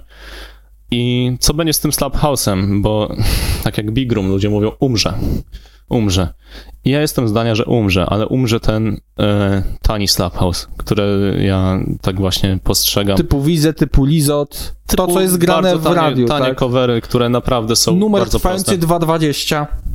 Tak, no, Stary, kiedyś nie do pomyślenia. no tak. I nawet y, są te numery trwające 2.20, ale nadal mogą one być ciekawsze. Może być numer trwa, trwający 2.20, a być o wiele ambitniejszy niż to, co jest wypuszczane. No tak, tak, tak, tylko wiesz, e, mm, to wszystko, tak dużo muzyki teraz wychodzi i ta mm, przydatność do spożycia mm, jest coraz krótsza, że te numery muszą być coraz krótsze, muszą Tak. być coraz częściej wydawane. No jest to upraszczanie na pewno, tak. Zgadzam się, zgadzam się absolutnie, ale właśnie uważam, że Slap House będzie wymierał, tani Slap House będzie wymierał, a ten gatunek komercyjny nadal będzie ewoluował, tak jak to robi od lat. E, Numery radiowe z delikatnym, klubowym brzmieniem, one zawsze były i będą. E, Cooler Than Me było zanim Slap House e, został wymyślony. Moonlight Gaulina też był zanim Slap House był wymyślony czy skategoryzowany. To wszystko było już w radiu i będzie, ponieważ to jest udany, sprawdzony sposób na łączenie muzyki elektronicznej z tym, co może być powszechnie akceptowane. Mam nadzieję, że będzie to ewoluować. Mam nadzieję, że będzie to szło w stronę e, bardziej meduzy, ambitniejszych brzmień, mimo że są to też proste, można powiedzieć, pomysły. Jednak jest to trochę ambitniejsze niż te wszystkie utwory e, tanio slap house'owe. I właśnie chciałbym, żeby w tym kierunku to podążało.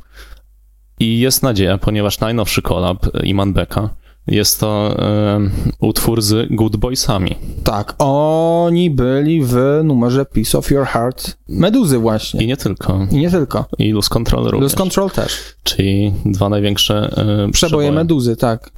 Tak, i e, taka współpraca e, naprawdę daje Jest- dużą nadzieję. To będzie sytuacja win-win. Tak, i to było wydane dosłownie tydzień temu. Tak. Nie chcę skłamać, z tydzień temu.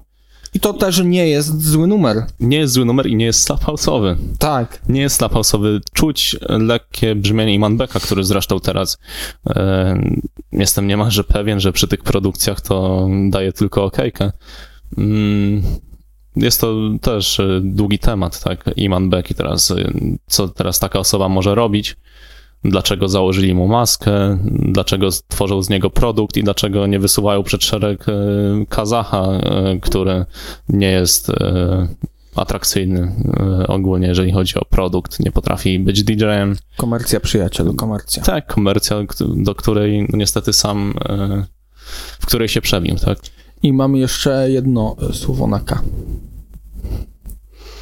Macie tą kolkę jeszcze? Tak, y, kończąc temat właśnie Iman Beka, bo myślę, że jest to też temat na przynajmniej pół godzinki, y, żeby omówić y, to, jak on jest teraz prowadzony. Jest to bardzo ciekawy, jak to mówisz, kazus i myślę, że ten nowy utwór z Good Boysami może, może gdzieś się wybić i możliwe, że za jakiś czas będzie to nowy hit, o którym jeszcze nie wiemy, dlatego no, polecam śledzić właśnie takich artystów, śledzić ich kroki, co oni robią i być właśnie wcześnie, w pierwszym rzędzie, jeżeli chodzi o takie Tak. nowe, nowe hity.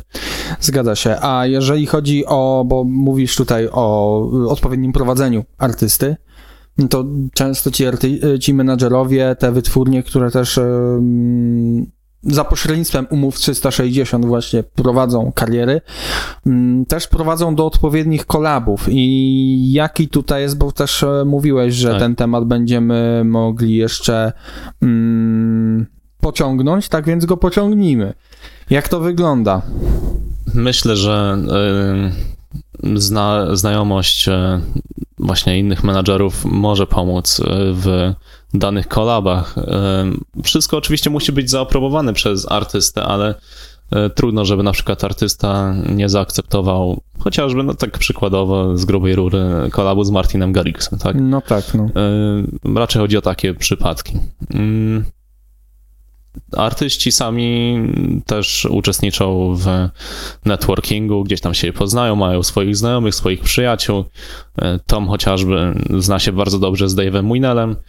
Robią collab od czterech lat, są przyjaciółmi. A ja od pół roku wrzucam seta z Shining Beats Festival, ale, ale wrzucę, Tak. e, już mam zaplanowane. Dokładnie. Y, Są dobrymi przyjaciółmi i gdzieś tam zawsze będą y, razem współpracować. Nie jest potrzebna ingerencja tutaj menadżerów, bo wiadomo, że wiele kolabów jednak powstaje No na tak. linii przyjacielskiej, czy właśnie takiej znajomości, że jeden artysta napisze do drugiego. My się dogadamy, tym menadżerze klepnij Tak, to, ale- to jest zaufany tak. gość. Ale też jest e, taka e, druga strona medalu, czyli e, my, e, wyszukujący odpowiednich e, strategicznych osób do kolabów, podsyłanie im niemalże skończonych e, produktów, które pasują w ich brzmienia.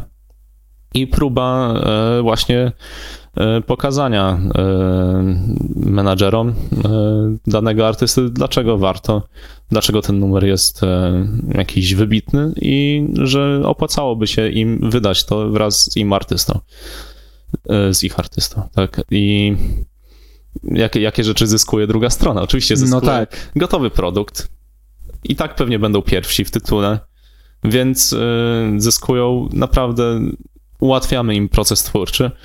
E, Przykładowo, e, chociaż nie jest to prawdziwy przykład, e, Tom zrobi utwór deep house'owy e, z takim brzmieniem e, duetu Cream. Nie wiem, czy ludzie kojarzą, już powinni, ponieważ oni się teraz wybijają.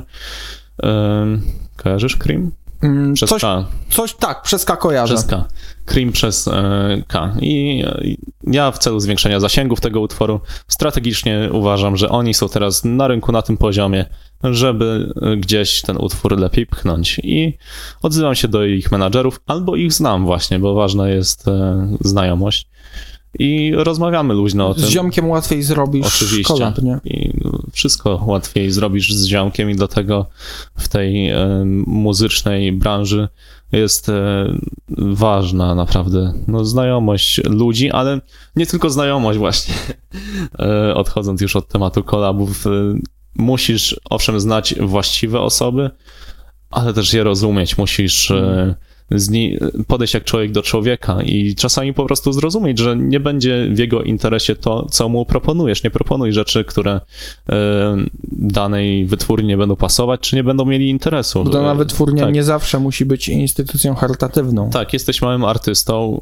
Owszem, e, jest masa ludzi, którzy, którzy będą chcieli promować, Mhm.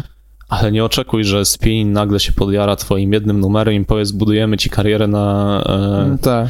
na skalę Martina Garrixa, tak? E, No Zresztą to wiesz, tak nie działa. budowanie kariery, czy takie właśnie nawet umowy 360 są przecież obarczone sporym ryzykiem, bo wkładany jest danego artystę hajs, Mhm. ale to nie zawsze musi się zwrócić. E, dany, wiesz, dany wizerunek, dany projekt może być tak. wielkim flopem. Tak, dlatego no też e, ostatnio nie widziałem zbyt dużo takich e, projektów. No ale właśnie trzeba znać właściwe osoby, ale co więcej, jeżeli są w porządku, je, tylko jeżeli są w porządku, Mhm. to e, warto rozmawiać na inne tematy. Regularnie, jeżeli ta osoba ma czas, e, po prostu nie sztucznie. To jest właśnie, to jest to, wiele osób uzna, że to jest takie kolesiostwo i takie, a dobra, zostanę przyjacielem e, Pojtana, żeby wystąpić w jego podcaście. Tak. Typu, nie? Ym, Czy właśnie zaprzyjaźnię się z szefem wytwórni, żeby tam pchać mojego artystę. Nie, ja rozmawiałem z taką osobą, jeżeli jest w porządku. Naturalną rzeczą jest to, że poprowadzimy rozmowę na jakieś inne tory. Z tobą porozmawiam sobie o Formule 1, bo jesteś zainteresowana, ja będę przy tym pracował. I można po prostu być człowiekiem dla człowieka i e, owszem, być gdzieś blisko danej osoby, która z perspektywy strategicznej może się przydać, ale bądźmy ludźmi, błagam. E, Nie róbmy takich rzeczy na siłę, nie trzymajmy się z ludźmi fałszywie, właśnie tylko dla Tak. jakichś korzyści, bo to i tak nie wypali. E, Współpracujmy razem, bądźmy mili dla siebie. E, jeżeli po prostu nie możemy współpracować, to powiedzmy, że sorry, tutaj nasza droga się mm, musi rozejść, Tak. ponieważ ja na przykład nie daję rady. Było cięcie z powodu telefonu. Tak, Niestety nieprzewidywana sytuacja. dokładnie. E, Tak jak na imprezach sylwestrowych, które zapewne ci, którzy są, o, e, słuchają podczas premiery. Nie wiem, czy tak Jeszcze- dużo tych imprez będzie, ale A wiesz co, przynajmniej, znaczy będzie mało oficjalnie, bo nieoficjalnie to tam wiesz. Tak. Zaczynamy 18.59, kończymy 6.01, bo godzina policyjna. Choć z drugiej Tak. strony tyle ta godzina policyjna ma podstawy prawne i co wiesz.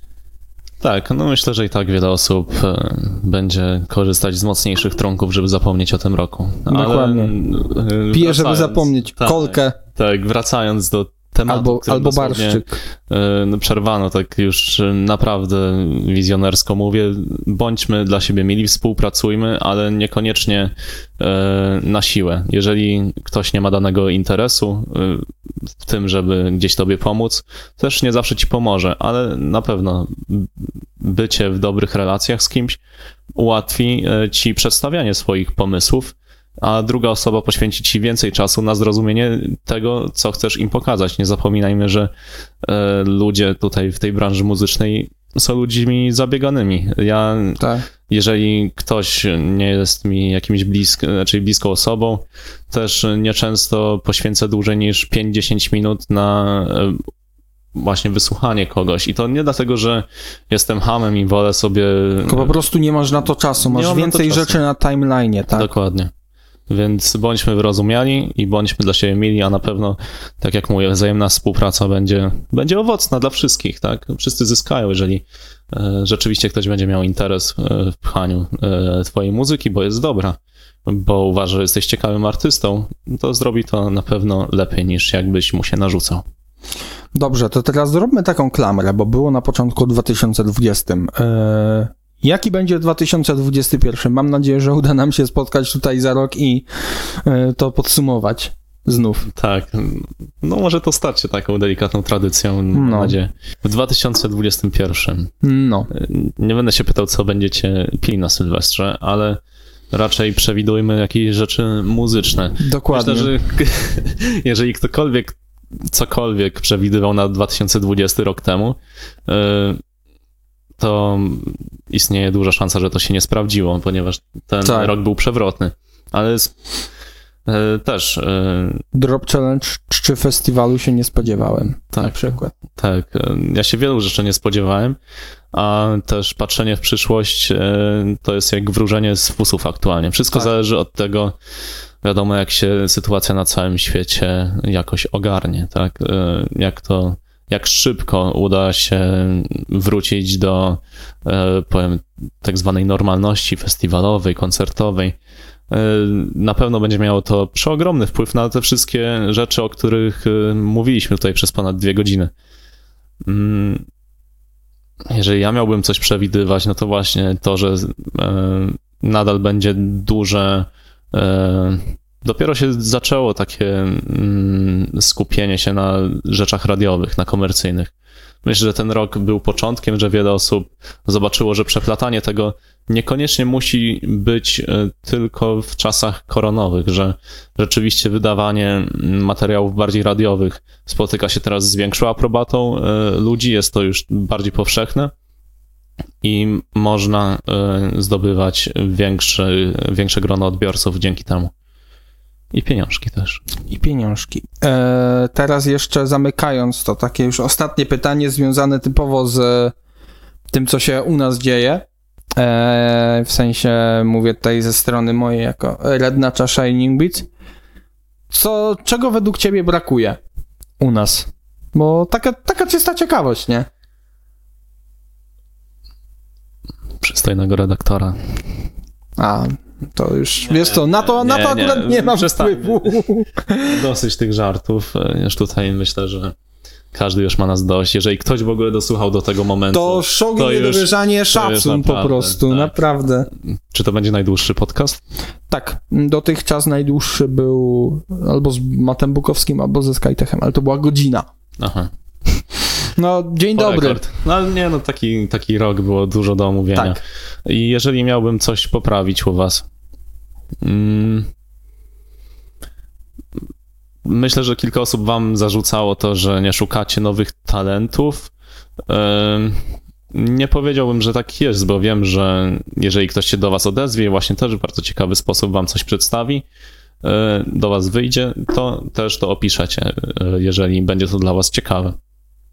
Mm, No bo może ja powiem w ten sposób. Samo to, że przychodzi producent młody, zdolny, wydaje jakiś numer albo jako free download, albo jako, nie wiem, w jakimś małym labelu, mm, to ciężko, żebyśmy my sami gdzieś tam znaleźli i o nim mm, napisali. Bo wydaje mi się, że warte napisanie tak samemu z siebie jest to, jeżeli, nie wiem, jakieś wydanie w większym labelu, albo jeżeli ten release, nawet jeżeli jest jako free download, to jest ciekawy. Na przykład e, remix Paradona by tak chciała. Tak. My o tym napisaliśmy na przykład sami z siebie, bo to jest ciekawe.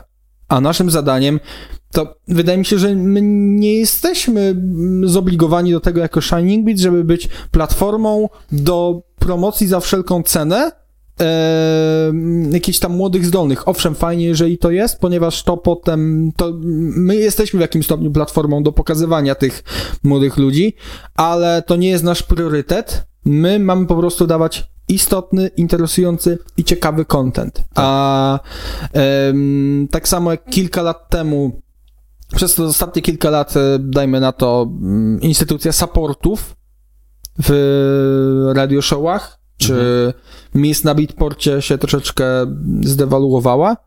O tyle, wiesz, coraz, znaczy sytuacja na polskiej scenie się też zmienia, bo kilka lat temu byliśmy wszyscy, po prostu mieliśmy mokro, kiedy się okazywało, że gdzieś tam w jakimś większym labelu ktoś z Polski wyda. Albo Teraz... był supportowany przez większego artystę. Albo był supportowany przez większego artystę. Teraz mamy to just like that. I tak samo jest, wydaje mi się, z tymi młodymi, mm, utalentowanymi artystami. Bariera wejścia na, y, na scenę, na produkcję muzyki e, i na pewien poziom produkcji muzyki schodzi coraz niżej. I dlatego też naszym zadaniem jest ta jakaś tam kontrola jakości.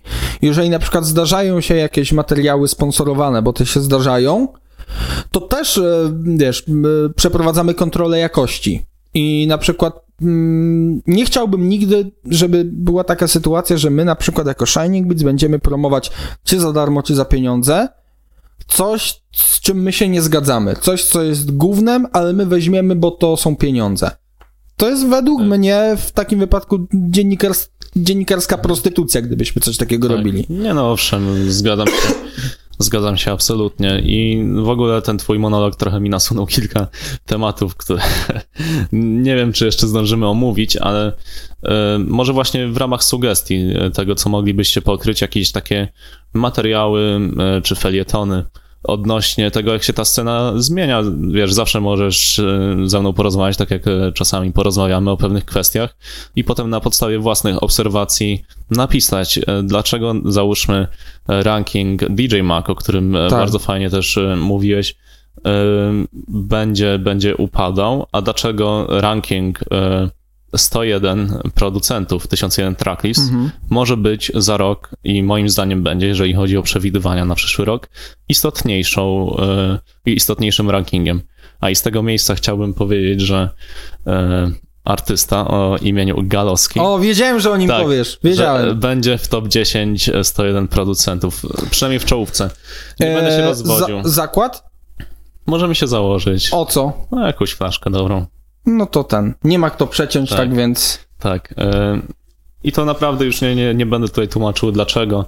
Myślę, że e, wiele osób może sprawdzić, na jakich e, zasadach e, ten ranking jest sporządzany. Chodzi tutaj prostu- o jak, nie, nie jakość, tylko właśnie ilość. Czyli według Supportów. ciebie ten wymóg formalny, czyli duża liczba supportów zostanie u pana, do- Galowski, e, zrealizowana. Tak, ponieważ pan Galowski, który też wydaje w coraz to fajniejszych wytwórniach, poza byciem supportowanym przez duże nazwiska typu Tiesto, co też właśnie dlatego też jest najlepszy w tej promo grze, ma też e, dużą liczbę DJ innych mniejszych, którzy mają swoje tracklisty e, na tej platformie, a właśnie robią duże, e, dużą liczbę supportów, która potem jest uwzględniana w rankingu. I te małe supporty mają taką samą wagę jak support Martina Garrixa czy Tak. Tiesto. Tak, Co warto tutaj podkreślić. Galowski ma cały team od tego właśnie, żeby e, te jego nowe utwory trafiały do właściwych DJ we właściwym czasie, we właściwej oprawie. To jest naprawdę dużo, dużo pracy, żeby zdobyć chociażby kontakty do wszystkich, No tak. e, którzy potem będą to uwzględniać i będą cię traktowali na poważnie, a nie wrzucali do kosza. Ale to już długi temat, e, tylko właśnie w ramach przewidywań. A w ramach sugestii. Mm, Mówiłeś dużo o tym, e, o promowaniu polskich talentów. Myślę, że też e, gdybyście robili miesięczne podsumowanie nowych nazwisk w dużych wytwórniach i byście sobie wzięli na cel takie już naprawdę teraz e, wytwórnie, które są uważane za, za wybitne. Mówimy tutaj Stamped, Musical Freedom, tak? Takie tak. wytwórnie, które gdzieś mają renomę i nie idą w dół, na przykład tak jak Hexagon, gdzie tych nowych nazwisk jest więcej niż starych, e, żeby gdzieś tam takie podsumowanie jakichś właśnie tych ludzi z tylnego siedzenia e, robić, tak? Co, co w danym miesiącu wyszło, co jest ciekawe, ponieważ to mogą być przyszłe, przyszłe gwiazdy. To mogą być ludzie, którzy za kilka miesięcy e, gdzieś tam się wybiją, ponieważ są już gdzieś w danej wytwórni, wydali na przykład epkę, epkę w a za pół roku na przykład zrobią collab z Martinem Garrixem. Taki Blaukler chociażby, tak? Tak. Ta to jest nazwisko niezbyt znane. Tak, a, a wy moglibyście właśnie, będąc wcześniej, takie coś właśnie powiedzieć, że słuchajcie, ma talent, bo słyszymy, że ma talent, widać, że gdzieś tam ta wytwórnia już da jakieś znaki wiary w tego artystę, ale śledźmy tego artystę, tak? Może, może być duży. Wants to watch, coś w tym stylu, wiesz? Hmm. To taka po prostu sugestia, która e, właśnie na podstawie e, tego, co mówiłeś, mi się nasunęła. A patrząc na zagraniczne portale, jest coś, czego na polskiej scenie brakuje? Wiesz co, aż tak dużo nie obserwuję zagranicznych portali.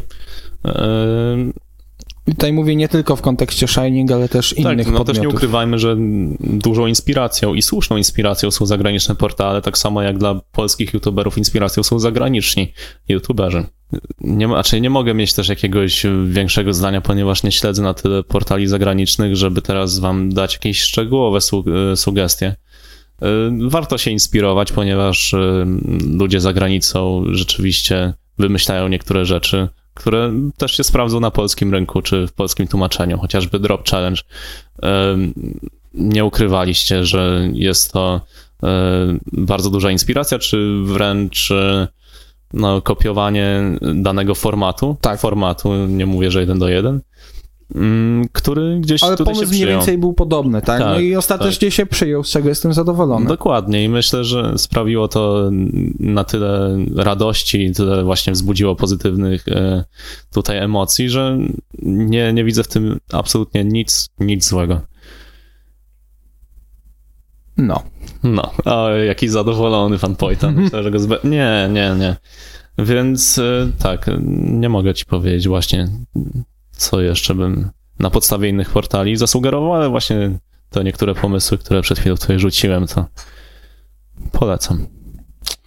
Polecam. Y, Kasper Jabłoński.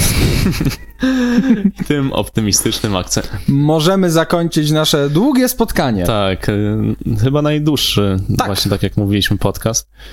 Nie wiem, nie wiedziałem, że to aż tyle zajmie. E, surówka już ci powiem dwie i pół godziny. Dwie i pół godziny. No, Wow. zdążyło już prawie słońce zajść. No czyli ponad dwie godzinki będą. Tak. E, zdążę na, na Zdążysz na samolot. powrotne, tak. Dokładnie. Na spokojnie, ale Na stąd nie spokojnie. masz daleko na, na, Więc na tak. ten, na balicę. Więc Myślę, że na koniec tylko jeszcze kilka po prostu życzeń. Czego życzymy No właśnie. l- community, czego życzymy ludziom w tym nowym roku. Mm, wydaje mi się, że możemy to zamknąć w jednym życzeniu. Otóż e, życzymy normalności. Normalności, dokładnie tak. Ja się dołączam. I wszystkiego dobrego po prostu w tym pięknym 2021. Oby pięknym. Oby piękny. Tak. Dobrze. To był Kasper Jabłoński. Ja nazywam się Patryk Wojtanowicz. Dzięki wielkie za to spotkanie, zarówno tobie, jak i wam. Mm, Zaglądajcie tam do nas na social media, na Instagrama, na Facebooka, na YouTube'a też, na stronę internetową w szczególności. No i bądźmy w kontakcie. Dzięki wielkie. Szczęśliwego Dzięki. nowego roku. Cześć. Hej.